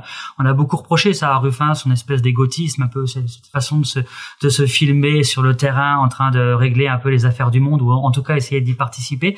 Et c'est un moment où ce sont eux qui deviennent les figurants, et puis les femmes qui, dans un moment de pure fiction, mais je crois que la fiction permet ça. Après la banalité de, de, de l'heure 10, l'heure 15 euh, du documentaire donc euh, qu'on a pu qu'on a pu voir, le moment de fiction plus affirmé permet euh, d'imposer un discours de façon un peu plus un peu plus brute et beaucoup plus convaincante, je crois. Oui, c'est clair que Ruffin il a bien intégré hein, les critiques qu'on a pu lui faire parce que c'est vrai que ne soyez pas vous-même, on aurait pu le dire à Ruffin aussi qui est quand même parfois un petit peu trop lui-même et c'est aussi sa personnalité qui déteint tellement sur le film qui fait que dans dans le précédent film, il était tout le temps là presque à faire des cours aux gilets jaunes et c'était un peu insupportable. et là euh, c'est vrai qu'il est plus en retrait. Il se met effectivement dans ce personnage de je donne la parole, sauf que je sais pas si c'est vraiment un projet qui peut aboutir. Euh, dans la mesure où moi ça m'a quand même dérangé le fait que ce soit euh, ce soit un homme qui doive donner la parole et la possibilité aux femmes de de pouvoir chanter, exprimer ce qu'elles ont à dire. C'est très bien fait, mais je sais pas si c'était possible de le faire vraiment correctement en fait, parce que du coup, hmm. euh, du coup, oui, ces femmes, elles peuvent prendre la parole. Et quand tu disais, oui, c'est un féminisme joyeux euh, chez Agnès Varda, bah oui, mais c'était Agnès Varda, c'était une femme, et c'est elle qui a le droit de décider si le féminisme il peut être joyeux. Et là, je sais pas si Ruffin il a le droit de décider si ça peut être joyeux euh, le, la manière dont ces femmes elles vivent leur métier horrible là, payer 800 euros par mois. Donc, je, je crois, ouais. Et en plus, je, voulais juste terminer sur le fait que Varda, elle dit que elle a essayé d'être une féministe joyeuse, mais qu'elle a pas réussi. Et l'une chante l'autre pas. Il est il est dramatique aussi ce film. Il est dramatique et puis dans la séquence des plages d'Agnès, euh, la séquence euh, est, suivie par euh, Sandrine Bonner dans dans euh, Santoine-Illois qui défonce des garages à coup de à l'époque Varda à ce moment-là dit à l'époque il y avait des avortements dans des conditions inimaginables etc etc donc oui oui elle est fortement contrebalancée l'idée de féminisme joyeux par par ces mots qui suivent. Là où je suis pas complètement d'accord avec toi c'est que tu centres trop la, la chose sur Ruffin je crois que c'est une séquence durant laquelle les femmes s'approprient le film et, euh, et on peut pas dire que c'est Ruffin qui fait quelque chose. Elles ont elles ont un pouvoir de sujet assez assez assez assez intéressant à ce moment-là, je crois. Et on va pas parler de co-réalisation, j'en sais rien, mais je crois qu'à ce moment-là, il y a une mise en scène. Euh, Ruffin a proposé euh, certainement à ces à ces femmes de, de se mettre à l'assemblée et de faire ça, mais il y a un moment où le où elles se lâchent complètement et euh, et, et, lorsque notamment il y a une une femme euh, immigré qui qui qui, euh, qui impose aussi son, euh, son, son point de vue, son verbe, son, ses intonations, etc. Il y a quelque chose qui n'est pas du tout maîtrisé par Ruffin à ce moment-là. Donc je crois qu'à ce moment-là, il y a aussi les femmes qui prennent la parole pour elles-mêmes, en tant qu'elles-mêmes. Et Ruffin à ce moment-là, il a juste une caméra, il tourne la manivelle. Mais mais, mais je crois qu'il faut pas trop se centrer sur Ruffin. Justement, le, le, la caricature de Ruffin et qui est juste aussi hein, de Ruffin tout, puissant, C'est lui qui rend un peu dur de pas trop centrer sur lui. C'est ce que disait Alice. Elle, voilà, elle, elle déteint, elle déteint un peu sur notre réception du film. Et je crois que cette fin, cette, cette séquence finale, elle est beaucoup plus partagée. Tu veux dire que le meilleur truc dans le film de Ruffin, c'est les passages qui sont pas de Ruffin? Oh, mais sans aucun doute. Non, mais sans, sans, sans rire. Les, les, les... Merci patron et, et la meilleure séquence, c'est la caméra cachée lorsque le, le, le, gorille de Arnaud euh, vient faire son sa, sa, petite menace, etc. Quoi. C'est euh, dans le dans le film sur les gilets jaunes, il y a absolument rien à sauver. Parce qu'il y a Ruffin tout le temps, c'est ce que tu dis. Oui, peut-être. Mais peut-être c'est peut-être lié. C'est peut-être lié. Je sais pas. en fait, c'est quand même souvent ça dans le, documentaire d'une manière générale. Les moments qui échappent un peu au réalisateur ou à la réalisatrice, on les aime bien parce qu'ils ont un côté moment de vérité ou vais pas c'est un peu Ouais, cliché tout ça, mais l'exemple que as l'air que tu donnes là, il est intéressant parce que il y a beaucoup de mise en scène, donc ça vient quand même d'un côté des réalisateurs qui décident que ça va se passer à tel endroit, ça va être sous telle forme ici musicale, et puis il y a probablement l'espace pour que des femmes s'approprient cette scène et en fassent ce qu'elles ont envie, parce qu'après tout, c'est Mhm. un documentaire, elles sont pas payées pour euh, chanter dans cette scène, et si elles ont pas envie de chanter, elles chantent pas, puis elles chantent ce qu'elles veulent. Quoi. Si je comprends Ouais, ouais, bien. hein, euh, J'essaye de vous, vous réconcilier, Alice et Mathieu. Ça a l'air de marcher. Je vous vois Mhm. sourire tous les deux. Non, mais je suis d'accord que c'est c'est clairement la meilleure chose qu'on pouvait faire avec ce dispositif. C'est Oui. juste la question que je me pose, c'est c'était vraiment est-ce que c'était euh, la chose à faire de que Ruffin ils disent allez-y les femmes debout parce que c'est aussi un peu ce qu'il dit dans le film à par moment. Il leur dit moi je vais pas pouvoir y aller tout seul. Euh, Il va falloir Ouais. aussi qu'il y ait un soulèvement populaire.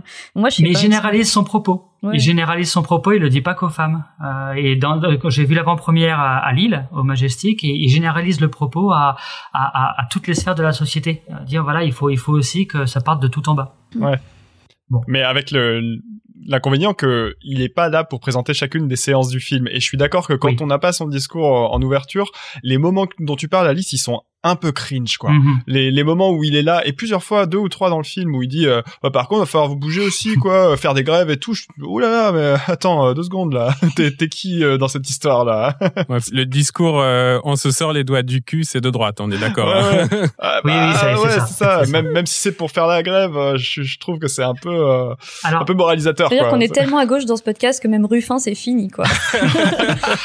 non mais on peut, on peut, on peut être de gauche et faire des films de droite. Hein. C'est aucun problème là-dessus. C'est pas un film de droite, hein. c'est quand même un bon film. Euh, On, là, on, on est quand même très Ah, tatillon, mais c'est, je pense Ouais. que c'est intéressant d'aller voir ce film. Alors la question se pose. J'avais, il y a, il y a- il y a un collègue, je vais pas le nommer pour pas le nommer dans un dans un dans un podcast qui va être public, mais qui m'a qui m'avait dit que pour lui le film sur les gilets jaunes était un, un film d'un homme de gauche, mais un film de droite parce que ce sont que des individus qui sont euh, qui sont qui sont filmés. Ah oui. Il y a un truc sur l'individu plutôt que sur le collectif qui peut faire quelque chose. Il manque ça dans, dans ce collectif des Gilets jaunes. Je sais pas trop Ouais. quoi en penser, mais pour Ouais. lui c'était un film de droite du coup.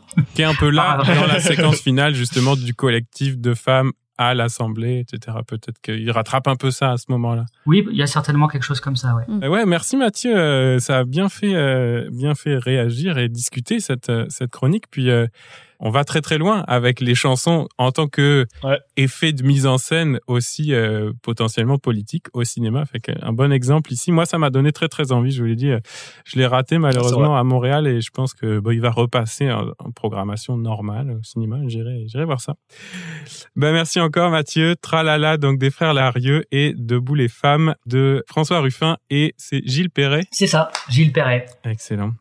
Euh, Raph, ça va être euh, le moment euh, où tu nous divertis, où tu nous colles peut-être, puisque Oula. euh, Raphaël Lepers est de retour. Ben non, en fait, d'habitude c'est Raphaël Lepers Et pour non, un mais non, quiz, justement. mais aujourd'hui ce serait plutôt Nagui. Mais alors, c'est quoi le nom de famille de Nagui? Raphaël. Ben, je sais pas Nagui. personne ne connaît le nom de- lui-même ne connaît pas son nom de famille je pense Non. euh, il n'est que Nagui Donc aujourd'hui plutôt un Euh, quiz mais oui. musical. Donc Bah c'est ça parce que du coup je me suis dit épisode musical est-ce qu'on n'en profiterait pas pour faire au lieu du quiz de d'habitude euh, un n'oubliez pas les paroles? Oh. c'est à bon. la, à la Allez. manière de Nagui justement. Donc euh, voilà, je vous ai sélectionné des chansons tirées de films, de films musicaux et parfois aussi de films euh, pas musicaux mais où il y aurait juste une chanson emblématique à un moment. ouais. Euh, et donc je vais vous proposer de voilà de- d'en chanter le moment où j'arrête l'extrait et où bah voilà c'est à vous de continuer quoi. Donc voilà, je vous j'ai réparti euh, les, les chansons que j'ai trouvées entre cinq grands thèmes euh, là avec quatre films à l'intérieur de chaque. Et puis bah je vous les proposerai, vous vous répartissez un petit peu comme vous voulez à, à partir de là. Est-ce que euh, est-ce que ça vous va d'y aller?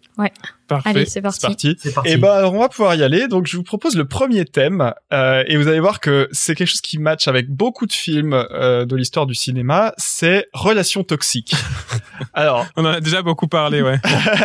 alors dans relations toxiques, je vous ai choisi quatre films. Les Demoiselles de Rochefort de Jacques Demy, Doctor Horrible, la mini-série de Josh Whedon, La La Land de Damien Chazelle et Annette dont on a pas mal parlé déjà. Oh, wow. Euh, allez, commençons avec Alice. Alice, qu'est-ce que tu choisis? Euh, je crois que je connais mieux les demoiselles de Rochefort. Ah, Tu veux partir sur la chanson des Demoiselles de Rochefort? Je sais pas laquelle c'est des demoiselles de Rochefort, mais Eh ben, c'est la chanson de Maxence. Elle a cette beauté des filles romantiques et d'un Botticelli le regard innocent. Son profil est celui de ces vierges mythiques qui hantent les musées et les adolescents. Ah là là. Sa démarche ressemble aux souvenirs d'enfants qui trottent dans ma tête et dansent en rêvant. Sur son front, ses cheveux sont de l'or en bataille que le vent de la mer et le soleil chamaillent. Je pourrais vous parler de ses yeux, de ses mains. Je pourrais vous parler d'elle jusqu'au demain. Son amour, c'est ma vie, mais à quoi bon rêver? Je pourrais vous parler. Non, je sais plus, je sais pas. Oh waouh.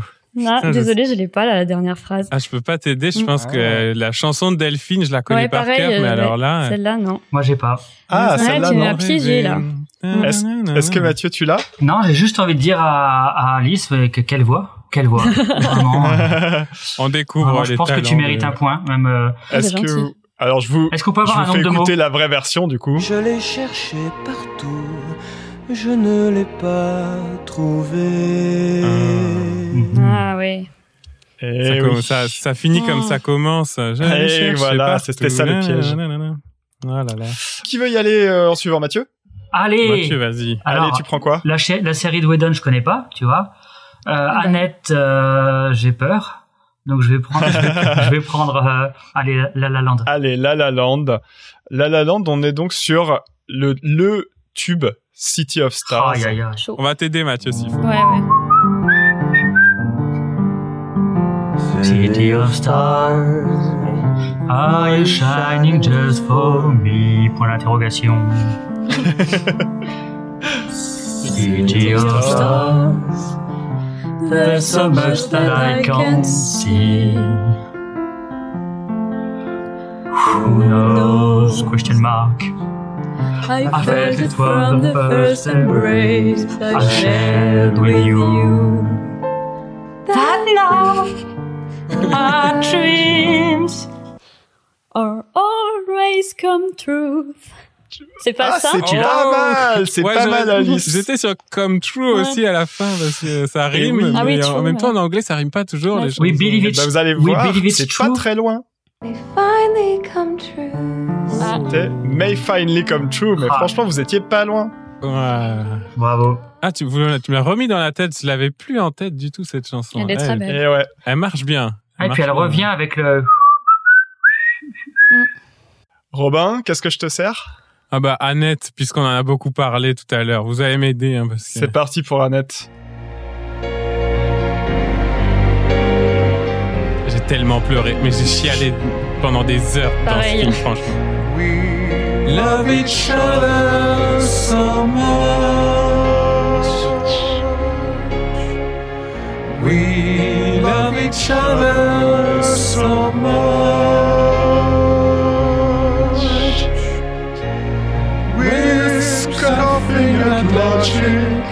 This wasn't the plan. We love each other so much. Mais c'était le plus Ça me paraît facile. très très facile, mais Bravo. ça. Ah oui. Ah oui. Ah d'accord. Donc en fait, il y a. Non mais alors, on, on, on, Bah, j'ai eu la facile, désolé, désolé, on j'ai eu la pourra, facile. on pourra juste ra- rappeler que Robin est le co-cré- le co-créateur du podcast avec Raphaël. Complot, il y a un complot. Voilà. Vous savez pas sache. combien et avec quoi je le paye. Le prochain euh, Je vous ai podcast, dit, euh, je vous ai dit Alice. qu'il y avait peut-être des pièges. Alice, on le euh, fera, voilà. on le fera nous deux. Non, et je, je tiens à vous dire que je pense que moi je l'ai vu au Québec, donc sous-titré en français, et je pense que les chansons étaient traduites aussi euh, à l'écran en sous-titrage, et que donc j'avais jamais lu en fait euh, les paroles de la chanson. Je, je Je, je suis content Eh ben parce que Raphaël nous les projette à l'écran euh, pour tout vous dire pendant qu'on Ouais, chante. voilà. Mais je- en fait, quand tu nous as projeté les paroles, j'avais pas la réponse. Puis une fois qu'on s'est mis à chanter là, c'était bon. Eh, J'étais voilà. sûr de- devenu de évidence. C'est ça. Eh ben écoute Robin, je te propose, tu as gagné la main sur cette euh, sur cette Ah. manche. Je te propose de choisir en premier pour la suivante. Le, su- le prochain thème c'est dans comédie musicale il y a comédie. Ok. Vous avez donc le choix entre Singing in the Rain, La Cité de la peur, La vie de Brian et Les Bronzés. C'est chaud. Oh, ça donne envie. je vais y aller avec la cité de la peur. La Cité de la peur pour toi, C'est la, la carioca, j'espère bien. comme tu peux le supposer, c'est la carioca.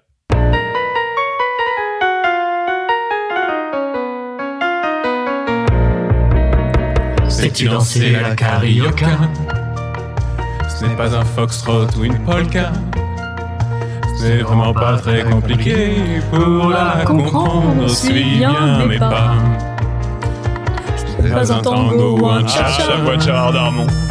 encore moins une bossa nova. Quand t'as goûté à cette danse, là tu ne peux plus faire que ça. Vous avez le droit de chanter avec moi. Youpi, dansons la carioca. C'est bien. bien, faites tous comme moi. Ah bah bravo. Oh oui, Youpi, avec la carioca. Et Tant tant pis pis si. s'il faut dire à toutes les, non, aux autres danses. Au revoir. Bien joué. Oh. Tant pis s'il faut dire aux autres danses. Au Eh ben c'est c'est réussi. Non, c'est, c'est probablement un des films que j'ai le plus vu dans ma vie, donc j'aurais, j'aurais, ouais, je- c'était moi et mon honneur, là. bah ton honneur est sauf. C'est bon. Qui veut y aller derrière? Euh, Vas-y Alice. J'ai été deuxième moi. Allez, la vie de Brian. Allez, la vie de Brian, c'est parti. Ça va être la Il s'agit donc de la chanson de fin de la Oui. vie oui. de Brian ou est-ce que Always look on the bright side of life. exactement Some things in life are bad, they can really make you mad. Other things just make you swear and curse. When you're chewing on life's gristle, don't grumble, give a whistle. And this'll help things turn out for the best. And always look on the bright side of life.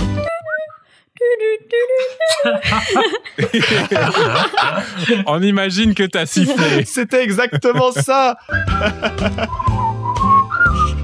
Always look on the bright side of life. Bravo Alice. Alors Alice, Oui, autant, t'as un bel organe, mais le sifflement Ah, ça va je pas. sais pas, non. Mais j'y suis allée quand même, hein, tu vois. Franchement, chanter en sifflant, c'est vraiment dur.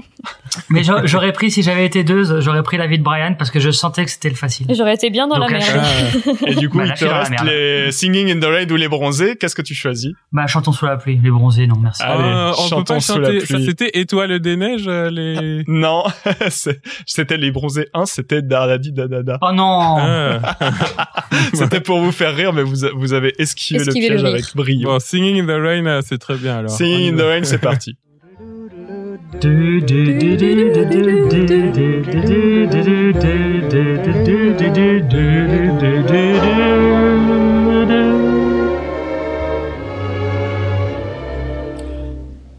I'm singing away, just singing. What a glorious feeling! I'm laughing at clouds so dark up above. The sun's in my heart and I'm ready for love. Oh, Oh, yeah, yeah. Oh, c'est beau ça. C'est exactement ça. Ah. Eh, je l'aurais pas eu. Et ben franchement, vraiment bravo. Ouais. Elle était pas facile. Elle était pas facile. J'ai vu ce film autant de fois que Robin a vu La Cité de la Peur. Alice, c'est quoi le film que t'as vu autant de fois, toi? Euh, Podane. Ah, J'espère musical aussi. Eh ben, j'espère qu'il est quelque part peut- dans une catégorie. Ah, on verra bien, ça va être la Le surprise. cake d'amour, le cake d'amour. Petit, euh, Eh ben, vous avez tous réussi ce coup-là. Alors, prochain thème, il va falloir euh, départager. Bah, Mathieu, t'as pas commencé, donc euh, Ouais, pour bah le thème disco synthé paillette. tu as le choix entre. Fame, non, c'est le package, faut tout prendre, Mathieu. tu as le choix entre Fame, Flashdance, Grease ou Parking. Ah, faut, faut dire, Le quand, film faut de dire Jacques quand même qu'en Demy. préparant l'émission, euh, pour rigoler, j'avais dit que je voulais parler de parking, mais évidemment. Moi aussi, j'avais dit ça. On avait, on avait tous et tous dit ça, mais On n'a pas oui, assumé. c'est Ça vrai. fait, ça fait très longtemps avec Mathieu et Alice qu'on est fan de Parking est fan de de Jacques Parking. Demy, qui est quand même un, un Ultime. vraiment de, Ah oui. premier de première qualité. Donc, C'est euh, la voilà. bouse de Et Jack c'est pas faute de d'aimer Jack Demy, mais alors Ah vraiment ouais. Parking, euh, waouh. Et c'est dommage parce qu'il y a Francis Huster qui a quand même un- quelqu'un de, de super, mais voilà. Bon. Mais oui, il y a- la moustache de Gérard Klein. Oui, c'est vrai. Moi, c'est c'est tout ce que je ça. retiens du film, la moustache de Gérard Klein. Mais très très bon impresario, Gérard Klein. Je crois que dans Grease, je pense que je vais faire hou hou hou, alors je vais tenter celui-là. Et ben, Toi qui nous avais parlé de. Fame tout à l'heure. On va voir, on va voir. To my heart, it must be true. You're the one I want. You're the one I want. The one I want. You're the one I want.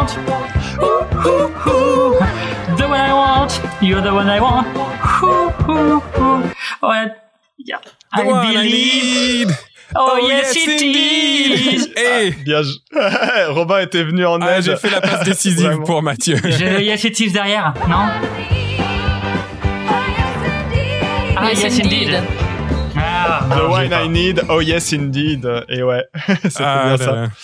Beau travail d'équipe. Robin, tu as gagné le droit par cette passe décisive de, de choisir le film. Quitte à perdre un point, j'ai vraiment Ah non, envie qu'on laisse-moi écoute parking. Parking. Parce euh. que les autres. Ok, je te laisse Parking. allez. Ok, ok, Oh là ok. là, le- Tu me promets qu'on écoute Parking. Oh, la compétition ici. Euh, mais moi, euh, Fame, allons-y avec Fame. Fame, Euh, Alice, parti. tu me promets qu'on écoute Ouais, Parking. hein. Je, je partirai pas avec cette déception aujourd'hui. Elle va dire Flashdance. Non, je non, connais. non, je suis pas comme ça.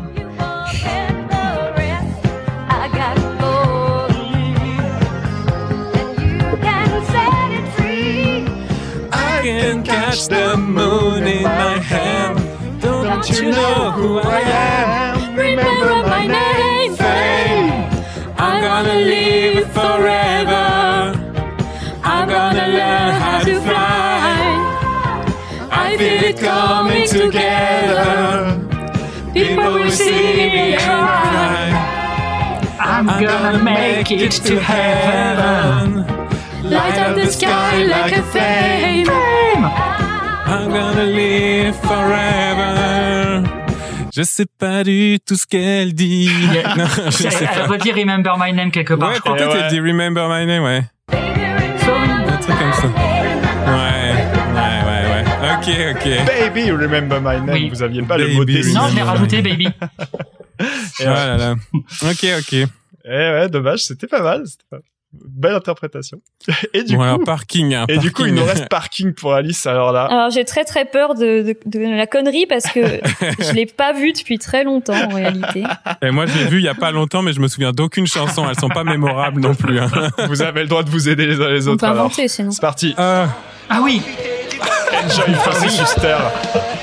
Lorsqu'il passe près de vous, ils chantent tellement mal. prenez-le par le cou. Ah la vache.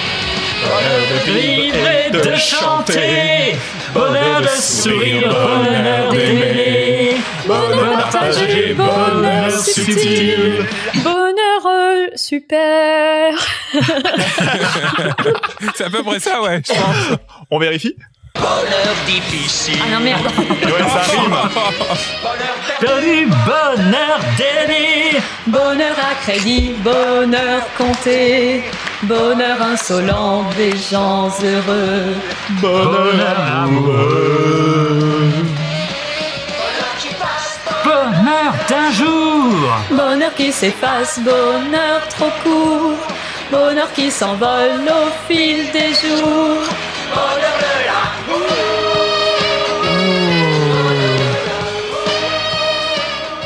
Vous vous en avez eu pour votre argent, à vous. On en a eu, ouais. Oh là là, punaise. Francis Huster qui chante dans Parking. Mais il y a beaucoup de euh, fausses bonnes idées ou de mauvaises idées d'emblée dans ce film. Je sais pas comment il faut les qualifier. je pense qu'on peut mais- dire des mauvaises idées Ah, ouais, hein. Pour l'anecdote, Johnny Hallyday avait été pressenti. Voilà. Bah, ça aurait peut-être Oh. été Je mieux. pense que ça aurait été Je vais mieux. dire que- Et David Bowie. David Bowie et Johnny David Hallyday. Bowie, ça aurait été certainement mieux. David Bowie, sérieux? Ça aurait presque pu être un bon film. Ah ouais. ça, Sans déconner. aucun doute. Sans déconner. ah oui, quand Francis Huster dit euh, pourquoi moi? Pourquoi moi? Ah, ça, Je pensais c'est- que ça allait être celle-là, je suis un peu déçue. On l'imagine avec la voix de Johnny, du coup. Mais pourquoi moi? Mais même Bonheur de vivre, euh, il aurait peut-être pu en faire quelque chose. Mais c'est. Michel Legrand, non, c'est pas Johnny. Michel Legrand. Mais c'est ça qui est terrible, c'est que c'est Michel Legrand. C'est Michel Legrand. il était grippé, je crois. Enfin, j'avais vu ça aussi sur Wikipédia. Je vous, je vous parlerai tout à l'heure du seul film de, de Jacques Demy où il n'y a pas Michel Legrand. Oui. et- Ah mais oui, je l'ai. sais. C'est, C'est bon. voilà, On peut le dire vous ou pas savez, vous savez. Bah, vas-y. Ça fait partie du quiz. C'est une chambre en ville. Michel Colombier. C'est bien une chambre en ville. Mais la tu as musique est gagné bien, le hein. droit de choisir pour le prochain thème en premier. Ouais. grâce à cette réponse à une question qui n'était pas une question. Et ouais. Mais non, ouais, euh, vraiment le, le naufrage Michel Legrand sur parking, je, je comprends pas. Mm. Bref. on passe au thème suivant. Attention, on arrive dans les trucs vraiment au niveau hardcore. Le thème c'est les années 2000, c'est la gêne. Ah oui, bah oui, ça, oui. Oui. Et on a dans ce thème Dancer in the Dark Oh. de Lars von Trier, huit femmes de François Ozon, les choristes que vous connaissez tous évidemment, et Moulin Rouge. Ça sera à Mathieu de, de C'est choisir. à Mathieu de choisir, ouais. Dancer in the Dark, huit femmes, les choristes ou Moulin Rouge. Et huit femmes, c'est piégeux parce que c'est déjà un medley, quoi. C'est comme on connaît la chanson. Et ouais. J'espère que c'est C'est pile ou face de Corinne Charby. Je vais prendre huit femmes. Allez, huit femmes pour toi. Et moi, j'espère que c'est pile ou face. C'est pas pile. C'est quand même la meilleure. de- Oh là là. C'est mon amour, mon ami.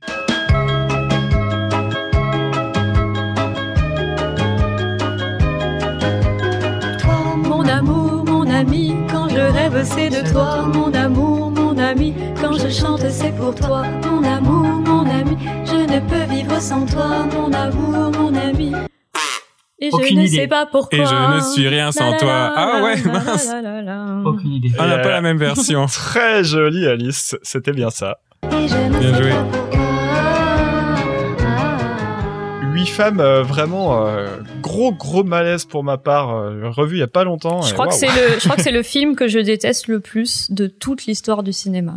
Euh, je l'ai pas vu depuis sa sortie, moi, je crois. Donc, j'aimerais bien le revoir pour Bah, ça. revoyez-le, re- revoyez-le, ouais, ouais. Vous allez voir, c'est horrible. Et pourtant, tu l'as très bien interprété. C'est Mais c'est parce que Ouais, c'est ouais. pas En un mot, un, un mot spécifique pour ce film. euh, misogyne. Ah, d'accord. Mais, on sens fort, vraiment la haine des femmes. oui, parce que des fois, il y a une misogynie Ah non, sympa. non, là Ouais. c'est la... Non, mais il y a des intensités, on a compris, ouais. Une haine des femmes, d'accord. misogyne et gênant. Voilà. Ok. Ouais. Eh ben Alice, euh, il te reste Dancer in the Dark, les choristes ou Moulin Rouge. Qu'est-ce que tu Euh, choisis les choristes. Allez, c'est parti pour les choristes. J'espère que c'est pas ce son chemin. Ah oui. Attention, ça va aller vite. Sur ton chemin, gamins oubliés, égarés, donne-leur la main pour les mener vers d'autres Allez. lendemains. On peut faire la suite. Oui. Sans cœur de la nuit. On peut faire en de canon. Je sais plus trop ce qu'ils disent après. Ardeur de la vie. Sentier de gloire. Et ouais, c'était bien Voilà. ça. Bon bah voilà. Y a, à l'époque, on avait cette voix. Hein. On n'avait pas mué. Enfin, moi, en tout cas, moi, c'est sûr. c'est comme Harry 14 Potter. On, on peut dire on a grandi avec. euh, ce J'ai grandi film, avec euh. Jean-Baptiste Monnier, qui nous écoute. C'est ça, petit ange parti trop tôt. Dans les lames de l'oubli. Non, il est parti de, euh, chanter avec les enfoirés. C'est un Ah peu oui. comme les, les larmes de l'oubli, mais Oui, c'est vrai, ouais, dans la chanson super gênante des jeunes contre les vieux, là. ouais, la chanson de Jean-Jacques Goldman. Mais lui, il était déjà du côté, Du côté il vieux. était déjà du côté des vieux. ouais. Il était du côté vieux alors qu'il avait 22, 22 ans à peu près. Ouais, bon. Ouais, Jean-Baptiste. Bon alors attends, je dois choisir entre Dancer in the Dark et Moulin Rouge. C'est je suis ça. dans la merde parce que c'est vraiment deux films que je connais pas bien. Euh, Moulin Rouge. euh, Ah ouais, c'est plus sympa, ouais. Moulin Allez, Rouge, c'est plus Moulin sympa, Rouge, quoi. je vous Oui, propose parce que ça peut être des trucs Elephant connus. Love Medley parce que c'est un c'est un medley de trucs connus justement. Et alors j'ai hésité vraiment à le mettre dans le thème relation toxique, vous allez comprendre pourquoi avec le début de l'extrait. We should be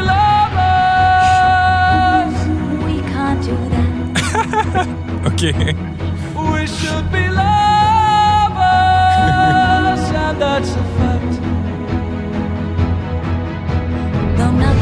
J'ai les oreilles qui s'amient. We'll keep us together. We could do time just for Je Tu l'ai pas pas, du Moi tout. non plus, non, pas du tout. Aïe, aïe, aïe. I will, I will always love you. Non, ah, pas alors t'es pas mal, t'es, c'est, pas loin, il manque Alors, un truc entre John. les deux. Will- Attention, un indice, on en a déjà parlé de, de la personne qui est reprise ici. Johnny Hallyday. Diego, il chante Diego. Un, un autre, euh, c'était à propos de, Qui en a à propos Ah de Léos Carax. on a parlé trop- David Bowie. Eh oui, je vous fais C'est une écouter. chanson de David Bowie. Ah oui.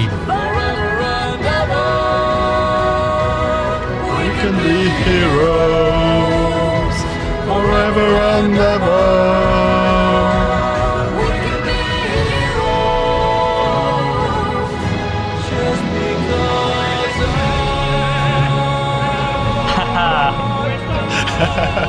Avec le mec derrière.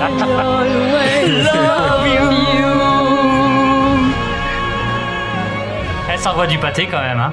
C'était juste pour Mathieu hein, que t'as gardé jusqu'à Ah bah la Euh, fin. bien sûr. J'ai un demi-point. L'enchaînement est incroyable, je trouve. Ah oui, Oh là là, incroyable, incroyable. Eh, vous savez qu'il existe une version française, je vous invite à écouter ça, euh, de, de Heroes par David Bowie lui-même qui s'appelle Héros. Ça parle de dauphins, c'est génial. Bref, Oh c'était là. une parenthèse chanson, oui.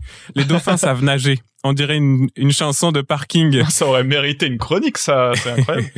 non, en refermant la parenthèse avec le fait que j'ai pas le point et que je suis été très nul en Moulin Rouge. C'était vraiment pas mon kiff, hein, je. Et non. Par contre, il y en a une qui a brillé sur le thème précédent, c'est Alice, et elle va avoir le droit, du coup, de choisir la première chanson du thème suivant.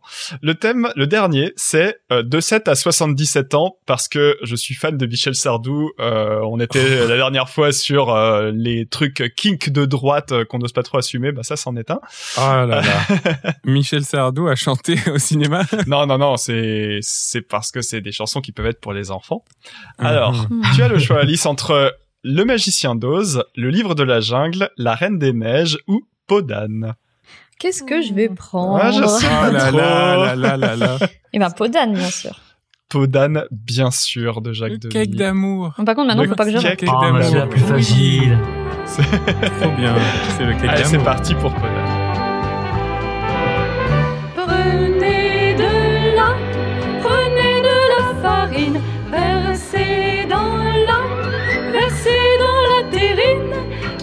Bien pesées autour d'un puits creux, autour d'un puits creusé. Choisissez quatre, choisissez quatre frais, qu'ils soient du mat, qu'ils soient du matin frais. Ah, j'ai pu. Oh Moi je l'ai, moi je l'ai. Ah, Vas-y, vas-y, vas-y. Car, car au bout de huit jours, un poussin sort toujours. Ah, c'est Ou je sais plus Ah combien, oui, combien de jours. C'est pas le bon nombre de jours, mais c'est- c'est- c'était bien C'est ça. 10 jours, 2 jours, que je sais plus. 20 jours, 20 jours. poussin sort tout. Un poussin sort toujours. Ah. Alice, c'est le sosie vocal de la femme qui chante euh, dans Podane. Mais oui. Parce que je crois pas que ce soit Catherine Deneuve. Hein. Non, non, non. Non, non, je crois pas. Bah, j'essaye d'imiter. Ouais, ouais, mais c'est très réussi. C'est très réussi. Mais, mais sinon, on a essayé d'imiter ça. Ouais. euh, ça Chanteuse et hein. imitatrice, hein, vous voyez Ouais. qu'on recrute pas n'importe qui dans cette émission. bah, par contre, euh, je... euh, honte sur moi, hein. Ouais, piégé à ton, à ton propre jeu. hein. à mon propre jeu. Ouais. ouais. Mais bon, j'étais obligée de la choisir. Je savais qu'il y avait que des ultra fans de Demi ici, je pouvais Les pas mettre une chanson ouais. facile non plus. Enfin, Il faut que, il faut que je le Le revoie. cake d'amour, c'est tellement magique comme titre. ouais, c'est vrai.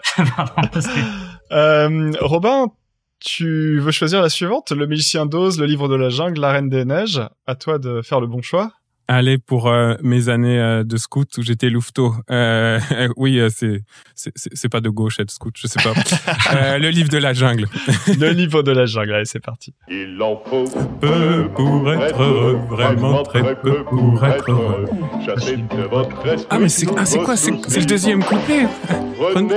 Oui, du bon côté, riez, sautez, dansez, chantez, et vous serez un ours très bien léché. Waouh, Ah, bravo. je me suis fait Piéger parce que je pensais que ça allait être le premier couplet. Ah non, mais même, tu t'es pas.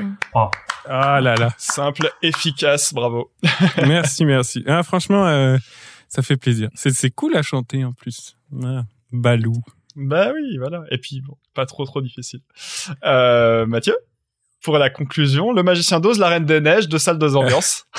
lequel on va avoir dans la tête pendant tout le reste de l'émission parce que si c'est la Reine des Neiges, il y a un gros risque. Euh, je vais prendre, euh, je vais prendre Jean-Philippe avec Fabrice Lucchini et, Jean, et, et Johnny Hallyday. J'ai pensé à ce film en plus cette semaine en préparant l'émission. Tu trouves vraiment qu'on n'a pas assez chanté de Johnny aujourd'hui? Non, je vais prendre euh, le, le Magicien d'Oz. Magicien d'Oz. Je donne un cours dessus demain. Et ben c'est parti pour Somewhere Over the Rainbow. Somewhere over the way up high, there's the land that I heard of once in a lullaby.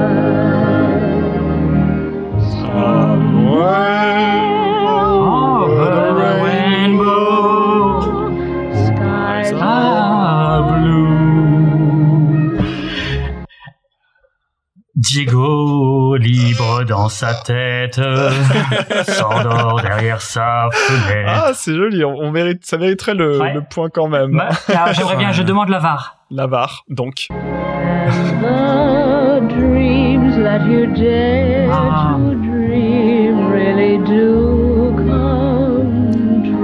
Et ouais. Et si t'avais dit le mot dream, il était au moins trois Oui. fois dans les deux dernières phrases, t'aurais eu un demi-point. oui. Bon. C'était pour boucler avec La La Land parce que c'est quasiment les mêmes paroles finalement.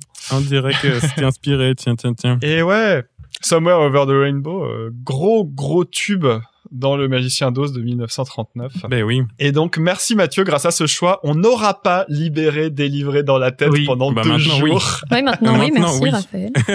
On, on l'avait déjà mis de côté. mais je vois que vous avez éliminé quand même des, des, des trucs cool entre ça, euh, Dr Horrible qui est je, je précise quand même une super euh, série, enfin mini-série de comédie musicale réalisée par Josh Whedon en 2008 et qui est Ouais, je vraiment connaissais pas du tout, c'est non pour ça.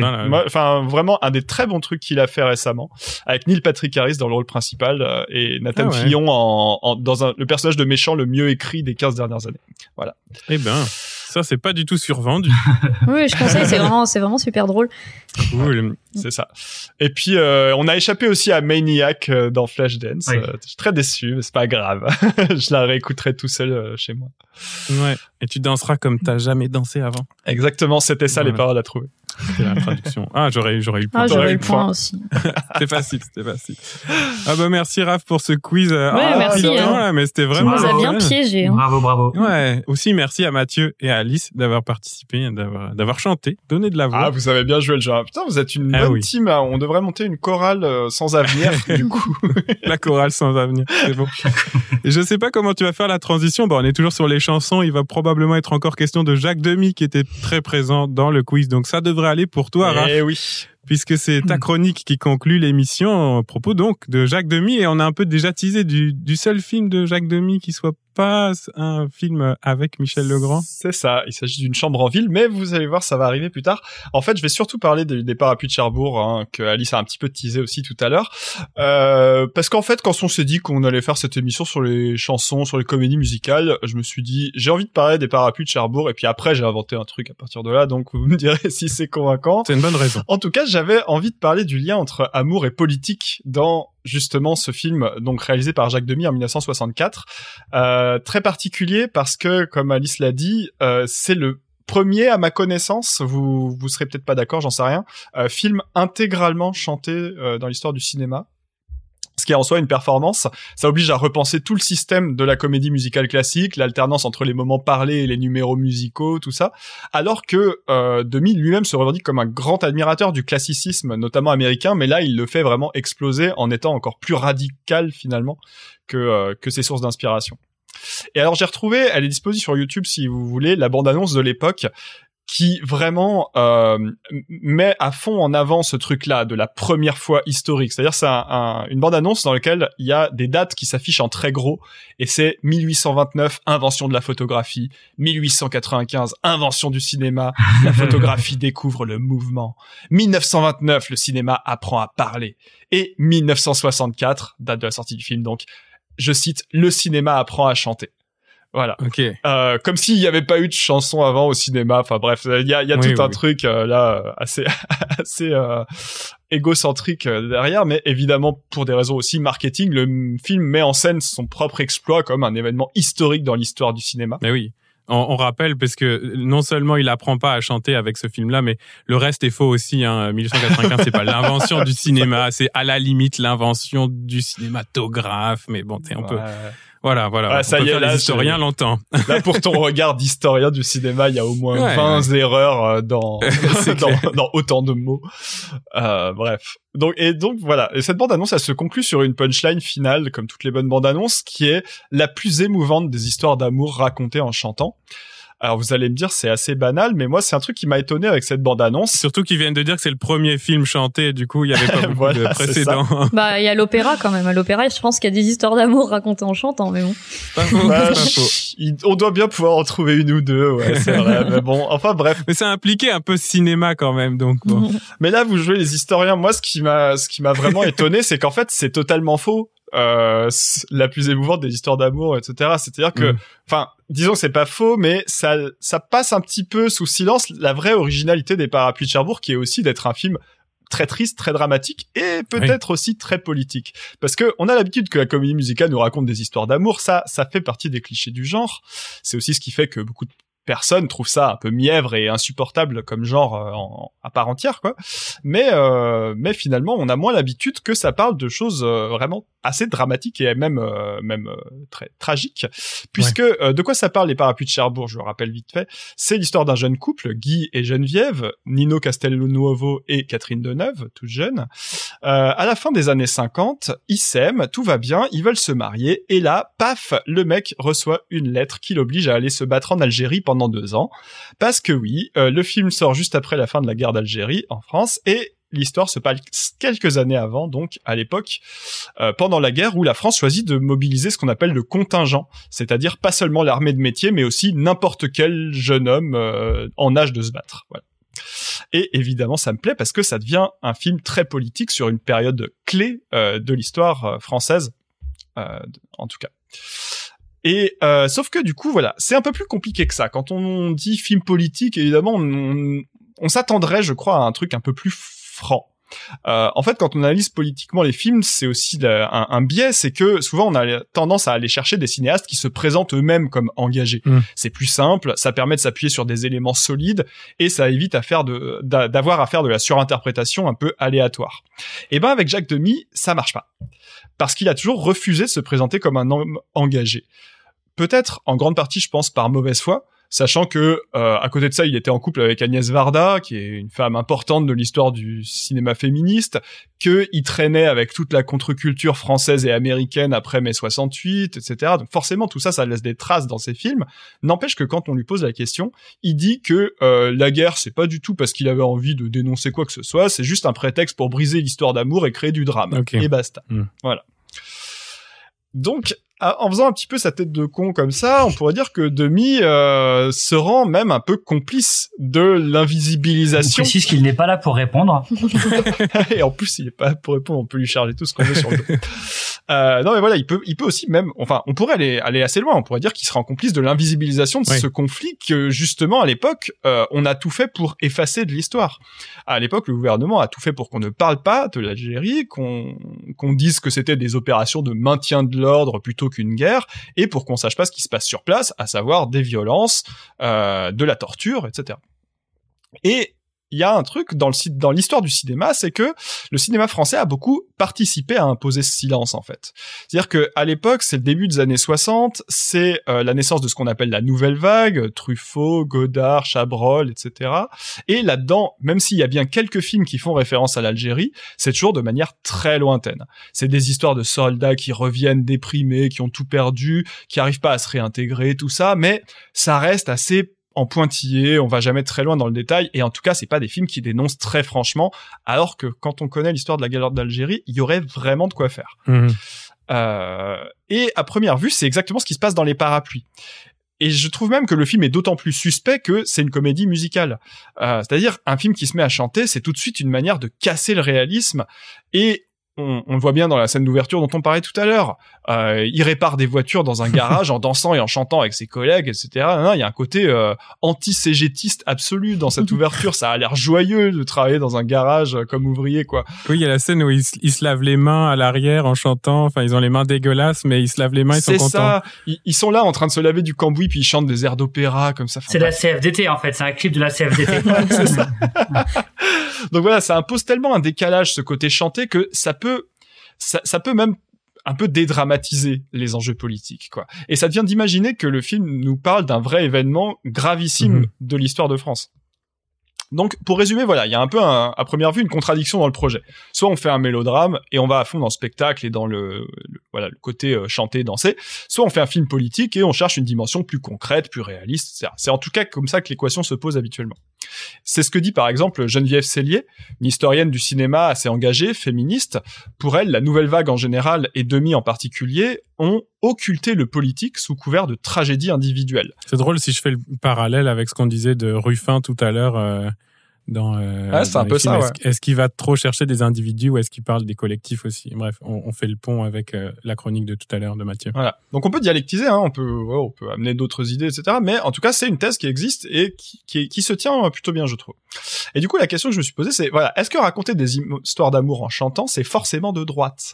Est-ce que c'est forcément un déni de la réalité et du collectif? Sous prétexte que bah voilà, on s'intéresserait plus à l'amour, euh, aux, aux petits sentiments individuels et tout ça. J'espère que la réponse c'est non.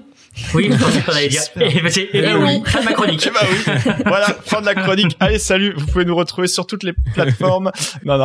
Vous pouvez quand même nous retrouver sur les plateformes, mais tu vas continuer ta chronique. non, et disons que voilà, la facilité pour moi qui ai l'habitude d'aller chercher un petit peu les trucs, les détails euh, dans les coins du film et tout ça, ça aurait été de faire ça. Euh, mais en fait, non, je j'ai pas fait ça. Je me suis dit non, si le film raconte une histoire d'amour, on va aller voir Mm. comment est-ce qu'il raconte l'amour pour voir un petit peu ce que ça nous dit. Alors dans les parapluies, il y a un air assez connu qui revient souvent. Il faut que je vous fasse entendre ça.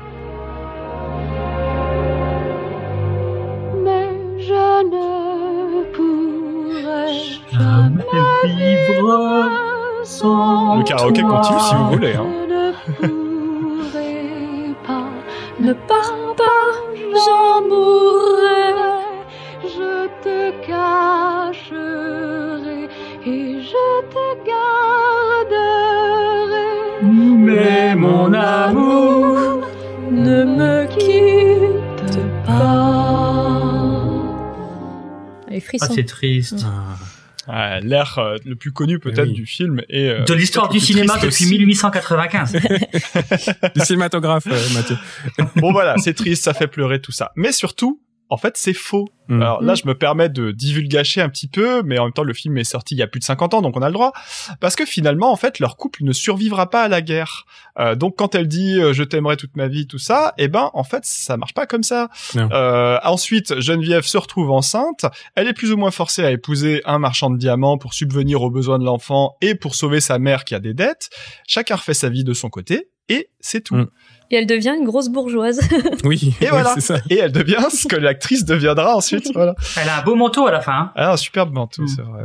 Euh, mais Catherine Deneuve est pas la dernière en général en ce qui concerne les manteaux de fourrure. euh, cela dit, voilà, qu'est-ce qu'on peut penser d'un film dont l'air le plus connu et le plus déchirant est immédiatement contredit par son scénario? Mm. Moi, je peux pas m'empêcher de, penser qu'avec cette contradiction, Demi cherche à produire un décalage, à porter un regard critique sur ses personnages, même sans le dire très explicitement. On a bien l'impression qu'il veut, il veut nous amener jusqu'à ce point-là. Et surtout, c'est là que le film est intelligent. Même si on est bien triste pour eux, au fond, cette rupture ne change pas grand-chose à leur vie. C'est-à-dire que Geneviève rêvait d'une vie de mère, à élever sa fille, etc. Guy rêvait de tenir sa propre station-service avec sa femme à côté de lui. Ils finissent à la fin du film par faire exactement ça, mais juste pas avec la personne qu'ils avaient imaginée au départ, Mm. chacun de son côté. Donc, ce que nous dit Demi, c'est que l'amour ne pèse rien par rapport au fait de se réaliser socialement, de réussir dans son entreprise, de faire un bon mariage et donc de cocher une par une toutes les cases de la famille normale. De droite. Parce que, voilà, la famille, euh, la famille s'important, et parce que les années 60 en France, c'est pas seulement la guerre d'Algérie, c'est aussi les 30 glorieuses. Donc, la société de consommation et l'idée que le confort matériel va nous apporter le bonheur. Tout le fantasme euh, de la droite qu'on connaît encore aujourd'hui vient un peu de là, je trouve. Mhm. Et donc les parapluies qui sort en 64, c'est pas seulement comme dit la bande-annonce une belle histoire d'amour, c'est aussi une histoire absolument banale de gens qui ont une vie de merde à cause du capitalisme. Mhm. Bah oui, en plus parce que le symbole de la voiture et de la station essence, de l'essence, c'est quand même pas rien dans le contexte des 30 glorieuses là? Bah ouais, c'est Ah, ça. D'autant que l'essence, c'est ce qui va finir, c'est c'est ce qui va achever les 30 glorieuses, non? La crise du pétrole, bref. bon, C'est ça. Et d'ailleurs, il y a pas mal d'analyses du film qui disent que euh, justement, c'est pas anodin qu'il y ait ce thème dans le film, puisque euh, c'était aussi un truc important, un enjeu important de la guerre d'Algérie, euh, lorsque De Gaulle arrive au pouvoir, de euh, continuer à avoir des bonnes relations euh, diplomatiques avec l'Algérie, justement pour pouvoir exploiter le pétrole oui. euh, du Sahara. Donc euh, voilà, il y a, il y a tout un, un- un deuxième niveau de lecture peut-être qu'on peut déplier un peu. Euh, mais bon voilà, là où je veux en venir, c'est que la manière dont on raconte l'amour, finalement, ça dit beaucoup de l'état d'une société, de ses normes et- et de ses espoirs. C'est un truc que nous dit bien euh, les parapluies, et c'est un truc qu'on peut comparer justement avec l'autre film dont je vous parlais tout à l'heure, Une chambre en ville. Le deuxième film est seul de Jacques Demy à être intégralement chanté. C'est aussi une histoire d'amour. On a un jeune couple, cette fois-ci c'est Richard Berry et Dominique Sanda, euh, qui sont euh, lui est ouvrier engagé dans un mouvement de grève et elle est mariée à un homme riche qui la maltraite. D'ailleurs, un des meilleurs rôles, je trouve, de Michel Piccoli, hein, en barbier roux flippant. Je peux te corriger, il est pas barbier, il est, il vend des télés. Ah oui, c'est vrai, pardon. Il vend des télés, mais il a un rasoir de barbier tout le temps. Ouais, c'est ça. Tout- Dans toutes les scènes du film, c'est pour ça que j'ai confondu. Voilà. Mais il a un look de barbier. En tout cas, il a une superbe barbe et un oui, très c'est beau ça. rasoir. Absolument. il a menace au rasoir, c'est flippant. ouais. Donc voilà, on retrouve le même motif avec euh, Dominique Sanda qui chante Tu sais que je ne pourrais pas vivre sans toi dans un des airs déchirants du film. Sauf que cette fois, et là c'est encore du spoil, ça se réalise. Mhm. À la fin, euh, Richard Berry est tué par des CRS dans une manif et immédiatement elle se suicide de désespoir. Donc la comparaison est d'autant plus étonnante que les deux films ont beaucoup de points communs. Et en plus, non seulement donc le côté intégralement chanté et tout ça, mais en plus l'histoire euh, se passe à la même période que les parapluies. Ça se passe pendant des grosses grèves de dockers qui ont eu lieu à Nantes au milieu des années 50, donc aussi pendant la guerre d'Algérie. Sauf que les deux films sortent avec 20 ans d'écart, mais parlent de la même période. Hein. Ah. Une chambre en ville date de 1982. Et en fait, cet écart de 20 ans, ça change tout. D'un coup, les amants qui se jetaient des promesses passionnées à base de je préfère mourir que de vivre sans toi, eh ben c'est vrai. Parce que entre temps, il y a eu mai 68, il y a eu la contre-culture, il y a eu les hippies, et que maintenant, les jeunes sont prêts à mourir pour leurs idées, même dans leur manière de s'aimer. Mhm. Alors, on pourrait donner plein d'autres exemples de la manière dont l'amour est révélateur des changements de société. Euh, celui qui m'est venu en tête au hasard, mais on pourrait en prendre d'autres, c'est West Side Story. Euh, la pièce et le film ensuite, euh, donc fin des années 50, début 60, euh, qui reprennent tous les deux basiquement l'histoire de Roméo et Juliette en fait, hein. un amour impossible entre deux personnes qui appartiennent à des familles rivales. Sauf que chez Shakespeare, ce sont des grandes familles marchandes de la Renaissance italienne, et donc pourquoi leur histoire d'amour est impossible? Bah, Tout simplement parce que les mariages, c'est pas de l'amour, c'est des contrats de vente qu'on signe pour des intérêts économiques. Alors que à l'époque de West Side Story, ce problème n'existe plus dans la bourgeoisie, il n'existe plus chez les riches. Et donc les familles rivales, c'est plus des riches, c'est des gangs à New York dans les années 50, avec d'un côté des immigrés européens, de l'autre des portoricains. Et l'histoire est transposée comme ça dans des communautés extrêmement marginales, alors que auparavant c'était euh, un thème euh, de la noblesse en fait. Mhm. Et donc, parce qu'elle n'aurait plus de sens dans ce milieu-là, on la transpose dans un autre. Et d'ailleurs, West Side Story dit assez explicitement que le truc de l'amour impossible, c'est un problème qui concerne pas les blancs dans l'Amérique des années C'est 50. vrai. C'est vrai. Faut dire aussi que West Side Story, c'est une des grandes inspirations des Demoiselles de Rochefort. Là, il y a Georges Chakiris qui joue dans le film. La première Ouais, scène, c'est elle est clairement inspirée de West Side Story. Enfin, c'est un, un lien avec Jacques Demy, clairement. Ah bah Demi est un, un fin connaisseur euh, de la comédie musicale américaine, Ouais. c'est clair. Enfin bref, pour revenir au, au parapluie de Cherbourg, il y a pas mal de gens à gauche qui ont reproché au film de pas être assez engagé, en l'occurrence d'être trop frileux sur la question algérienne, de pas dénoncer les crimes de l'État colonial, tout ça. Et de fait, c'est vrai, oui. euh, il est frileux. Mais il faut bien avouer que c'est le genre de sujet qui se prête pas super bien à des numéros de chant et de danse, et je pense que s'il y était allé à fond là-dedans, ça aurait pu être assez malaisant. Du coup, c'est un peu comme si Demi prenait le problème à l'envers. Ok, les comédies musicales sont censées raconter des histoires d'amour, ça fait partie des codes du genre, et ben on fait ça, on va y aller à fond. Mais en partant de l'amour, on va arriver à des sujets politiques. Alors, on parle beaucoup ces derniers temps de repolitiser les relations amoureuses, notamment dans les milieux féministes, où on se rend bien compte que les normes qu'on nous propose peuvent être très aliénantes, voire violentes, en particulier pour les femmes. Et je trouvais intéressant de se poser la question au cinéma, surtout quand on parle de comédie musicale, puisque on a l'impression que le genre entier, dans toute son histoire, n'a parlé que de ça, n'a parlé que de l'amour. Alors certes, pas toujours pour le meilleur, on nous propose encore souvent des relations très normées, voire carrément toxiques. Et parfois, les, les films n'ont même pas l'air de s'en rendre compte. Hein. Coucou euh, Damien Chazelle. Oui, Voilà. toute la chronique d'Alice de tout à l'heure. Mais justement, voilà, il me semble que les comédies musicales aiment tellement parler d'amour que le genre pourrait être à l'avant-garde sur ce sujet. Si Demi y arrivait déjà il y a 50 ans, je vois pas pourquoi on pourrait pas continuer à s'en inspirer aujourd'hui. Et moi, en voyant un film comme Annette, par exemple, aujourd'hui, je me dis qu'on est plutôt en train d'aller dans le bon sens à ce niveau-là. Oui, c'est vrai. Ta, ta chronique m'a fait penser au film Rent, qui était une comédie musicale de Broadway avant. Le, je pense que le, le film a été réalisé par Chris Columbus. On parlait tout à l'heure d'Harry Potter, Ah oui. euh, qui est justement une comédie musicale qui parle d'un une sorte de gang de d'acteurs et d'actrices un peu sous-payés à New York qui Mhm. vivent dans des, des, des quartiers un peu miteux là. Puis il y a un personnage super important qui s'appelle Angel, puis qui meurt du sida. Puis tout d'un coup, un des arcs narratifs, c'est le sida. Et en fait, ça devient le sujet du film. Puis ça, c'est ouais, effectivement, comment on peut faire ça en chanson aussi, parce que dans le fond, euh, la comédie musicale et les chansons, c'est pas juste là là là, on est content, on chante, euh, on danse, euh, on célèbre la vie, quoi. C'est aussi, bah, il y a des chansons qui vont pleurer, il y a des chansons qui sont tristes, qui peuvent nous aider à pleurer en fait sur certains sujets. Puis effectivement, je suis d'accord avec toi, ça pourrait servir à ça, quoi. Mais après, il y a des sujets, il y a des sujets qui sont tellement graves que des fois, on- on imagine mal euh, se mettre à danser, à chanter, etc. Mais finalement, quand, quand des films montrent que c'est possible, en fait, c'est ça qui. Ouais, je me souviens quand j'ai vu Ranch, je me disais ok, c'est un film très pompier, mais au- au- il est au service de son sujet, quoi. Pourquoi pas? Ouais. Est-ce que ça vous a donné euh, des, des idées ou des réflexions ou des exemples, euh, Mathieu? J'ai juste une question un peu, un peu, un peu, un peu prosaïque comme ça. C'est euh, parce qu'à à cette époque-là, il y a le précédent, le petit soldat de Godard. Ouais. Et quel est le poids de la censure pour qu'il aille, pour qu'il mette pas les pieds dans le plat? Euh, c'est, une question qui, qui, qui peut peut-être se poser. Et au même moment, à peu près, je crois, Rosier fait Adieu Philippines, qui est un peu, qui, est un- qui, est un- qui- qu'on peut rapprocher aussi de- de- des parapluies de Cherbourg, je crois, sur ce côté. Ouais, euh, j'y touche sans y toucher. Mhm. Bah alors après, le, le cas est un peu différent. Le petit soldat de Godard sort en 60 et en fait, du coup, il sort pas parce qu'il Voilà. est censuré par euh, parce qu'on est encore pendant la guerre d'Algérie. Euh, après, les films suivants dont tu parles, je crois que c'est plutôt 62, 63, 64. Mhm. Et là, pour le coup, ils sont frileux parce que je pense qu'ils ont peur de la censure parce que forcément, quand il existe, un- à, à l'époque, c'était c'était très clair. Hein, la guerre d'Algérie, fallait pas en parler. Euh, donc, euh, le plus discret ce- c'est fait, le mieux c'est quoi. Mais euh, mais effectivement, ouais, la- du coup, la censure dérive en autocensure quoi Mhm. Mhm. Forcément. Et d'ailleurs, un des premiers films qui aborde vraiment frontalement le sujet, ça va être un film italien, c'est celui de Pontecorvo, euh, La Mm. bataille d'Alger, qui sort en 66 ou 7, je crois.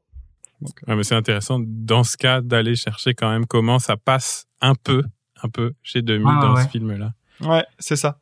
Parce que ça devient discret, mais du coup, ça passe par les codes du genre qu'il a choisi de mobiliser. C'est ça qui, qui me plaît aussi, c'est que on pourrait lui reprocher de pas avoir fait un film militant, mais en fait, finalement, euh, il aurait été mauvais là-dedans, on le sait. Mais qu'il arrive à faire un film anti-société de consommation par le musical, moi, je trouve ça cool. Alice, toi qui connais aussi beaucoup euh, ces films-là, les films de Demi. Ouais, je suis en train de me demander, est-ce que je cherche dans, mon- dans ma tête s'il n'y a pas des comédies musicales comme ça qui parlent d'amour et qui soient politiques et tout? Et je, me, je l'ai pas vu depuis longtemps, mais est-ce que la comédie musicale Hair, c'est Oui. pas une bonne réponse à ça vu qu'elle parle de la Ah guerre oui, du. Vietnam et que euh, elle est quand même pour le coup euh, très politisée et ça pourrait être une bonne réponse à, à demi, non? Et en même temps avec des outils qui sont à peu près les mêmes, puisque la guerre du Vietnam, ben, elle est pas, elle est pas montrée. Les Mm. personnages sont avant, et puis en fait ils s'y rendent. L'ellipse est totale, puis je pense qu'ils reviennent Mhm. morts là. Il y a les cercueils qui reviennent. Ouais, il y a, le, il y a ouais, le- ouais, une ellipse, ouais. il y a le, le plan sur le cimetière comme ça avec une ellipse au moment Ouais, où ouais. il chante euh, Let the Sunshine In, ouais. C'est ça. C'est ça. En, une seconde, enfin, Ouais. même pas une seconde, on le voit passer de vivant en train de chanter sous Ouais, nos yeux à En train c'est de un partir. au Et cimetière. puis- Voilà.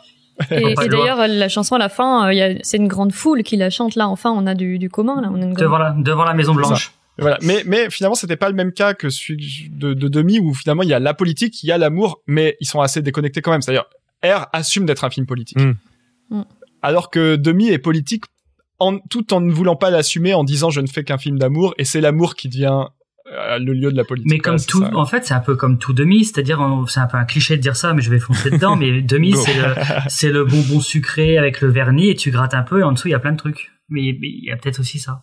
il y a plein de trucs assez malaisants, assez Mm. voilà. Ouais, en tout cas, ça donne, euh, ça a donné envie. On n'arrête pas de citer des films là. J'ai trop envie de regarder tous ces films, de revoir R, de revoir les films de 2000. de tout Là, ça. il faut se refaire un petit mois comédie musicale, là. Ah Ouais, on pourrait faire un mois musical, hein. le mois sans parole, Ouh. que des chants, que de la chanson. en tout cas, bah merci euh, Raph pour ton éclairage. On avait déjà en plus Ah, bah, entendu beaucoup de chansons de demi, donc on, on remet quelques points sur les i. Quoique demi, ça s'écrit avec un y. Attention, attention. Euh, en, en terminant l'émission, puisqu'on arrive à la fin, on a déjà nommé plein de films, on a déjà plein d'envies, mais allons-y, on fait toujours ça à la fin, en vrac, quelques conseils, quelques comédies musicales, les films musicaux, les séries musicales, les clips, ce que vous voulez conseiller à nos auditeurs, auditrices. Euh, Mathieu, toi, t'avais déjà des idées tout à l'heure. Alors j'en ai 17. Non, euh, Elles sont classées en trois parties. en trois parties.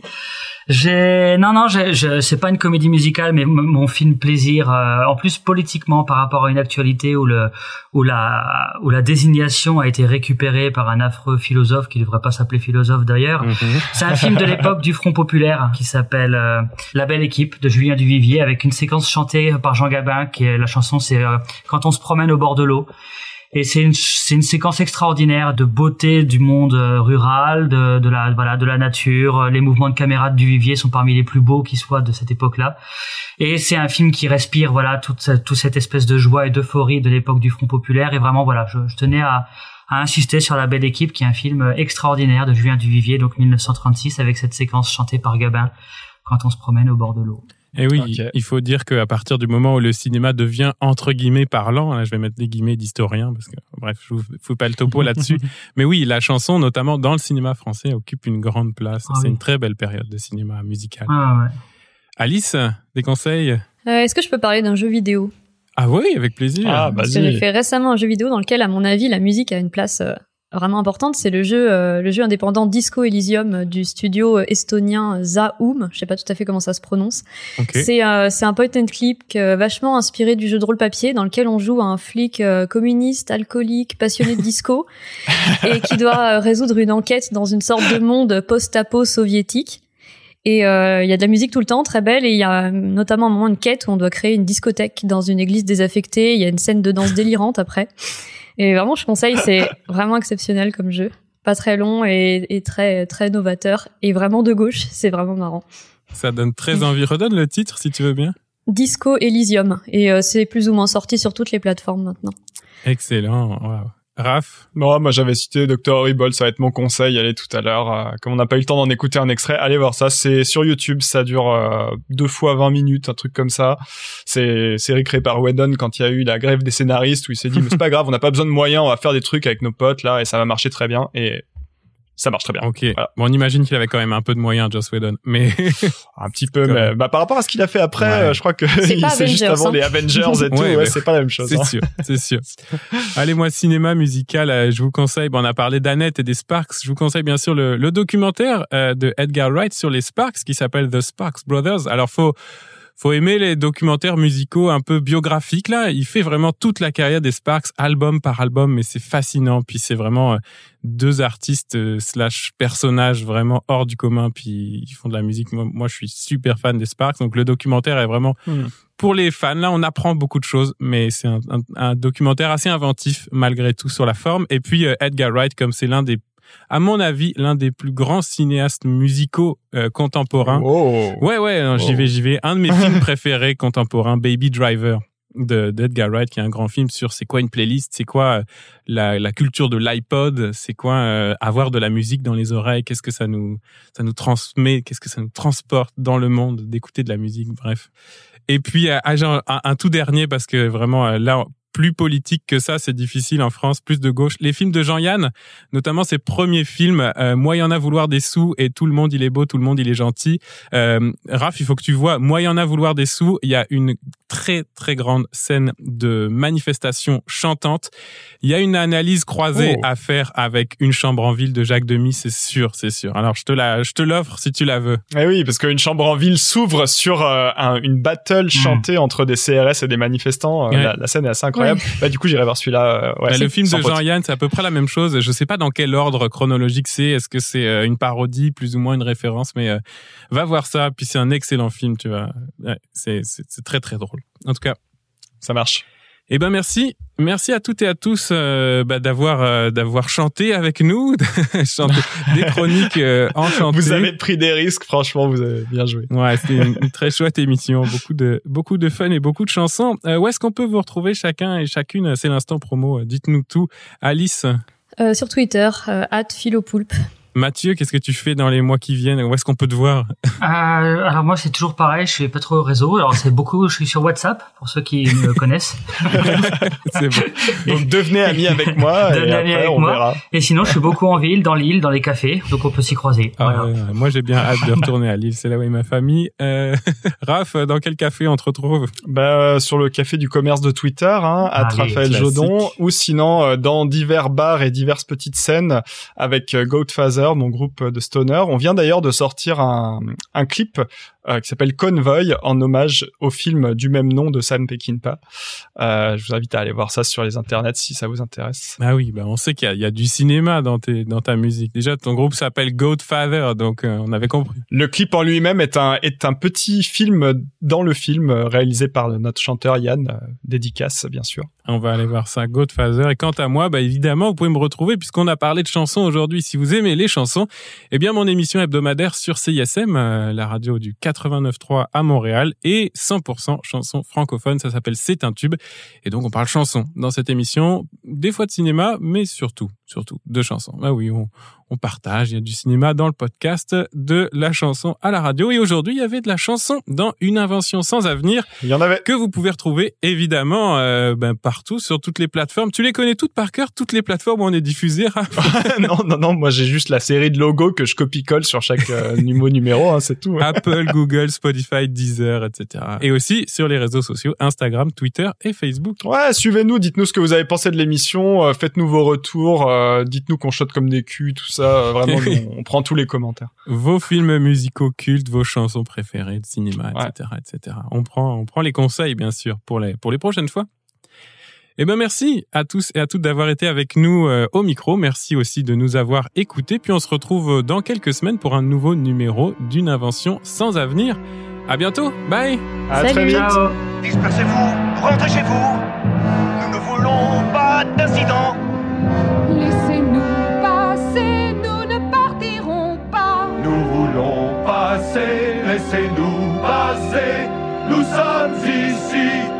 Pour défendre nos droits. Dispersez-vous, rentrez chez vous.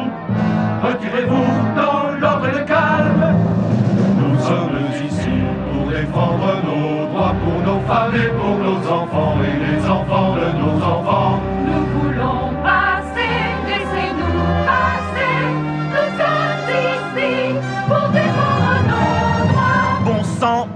bonsoir. Ces femmes et ces moutards nous cassent les oreilles. Police, milice, fricaille, racaille. Dispersez-vous, retirez-vous. Rentrez chez vous. Police, milice, fricaille, racaille. Ne vous approchez pas et ne protestez pas. Éloignez-vous, dispersez-vous. Rentrez chez vous, ne nous insultez pas.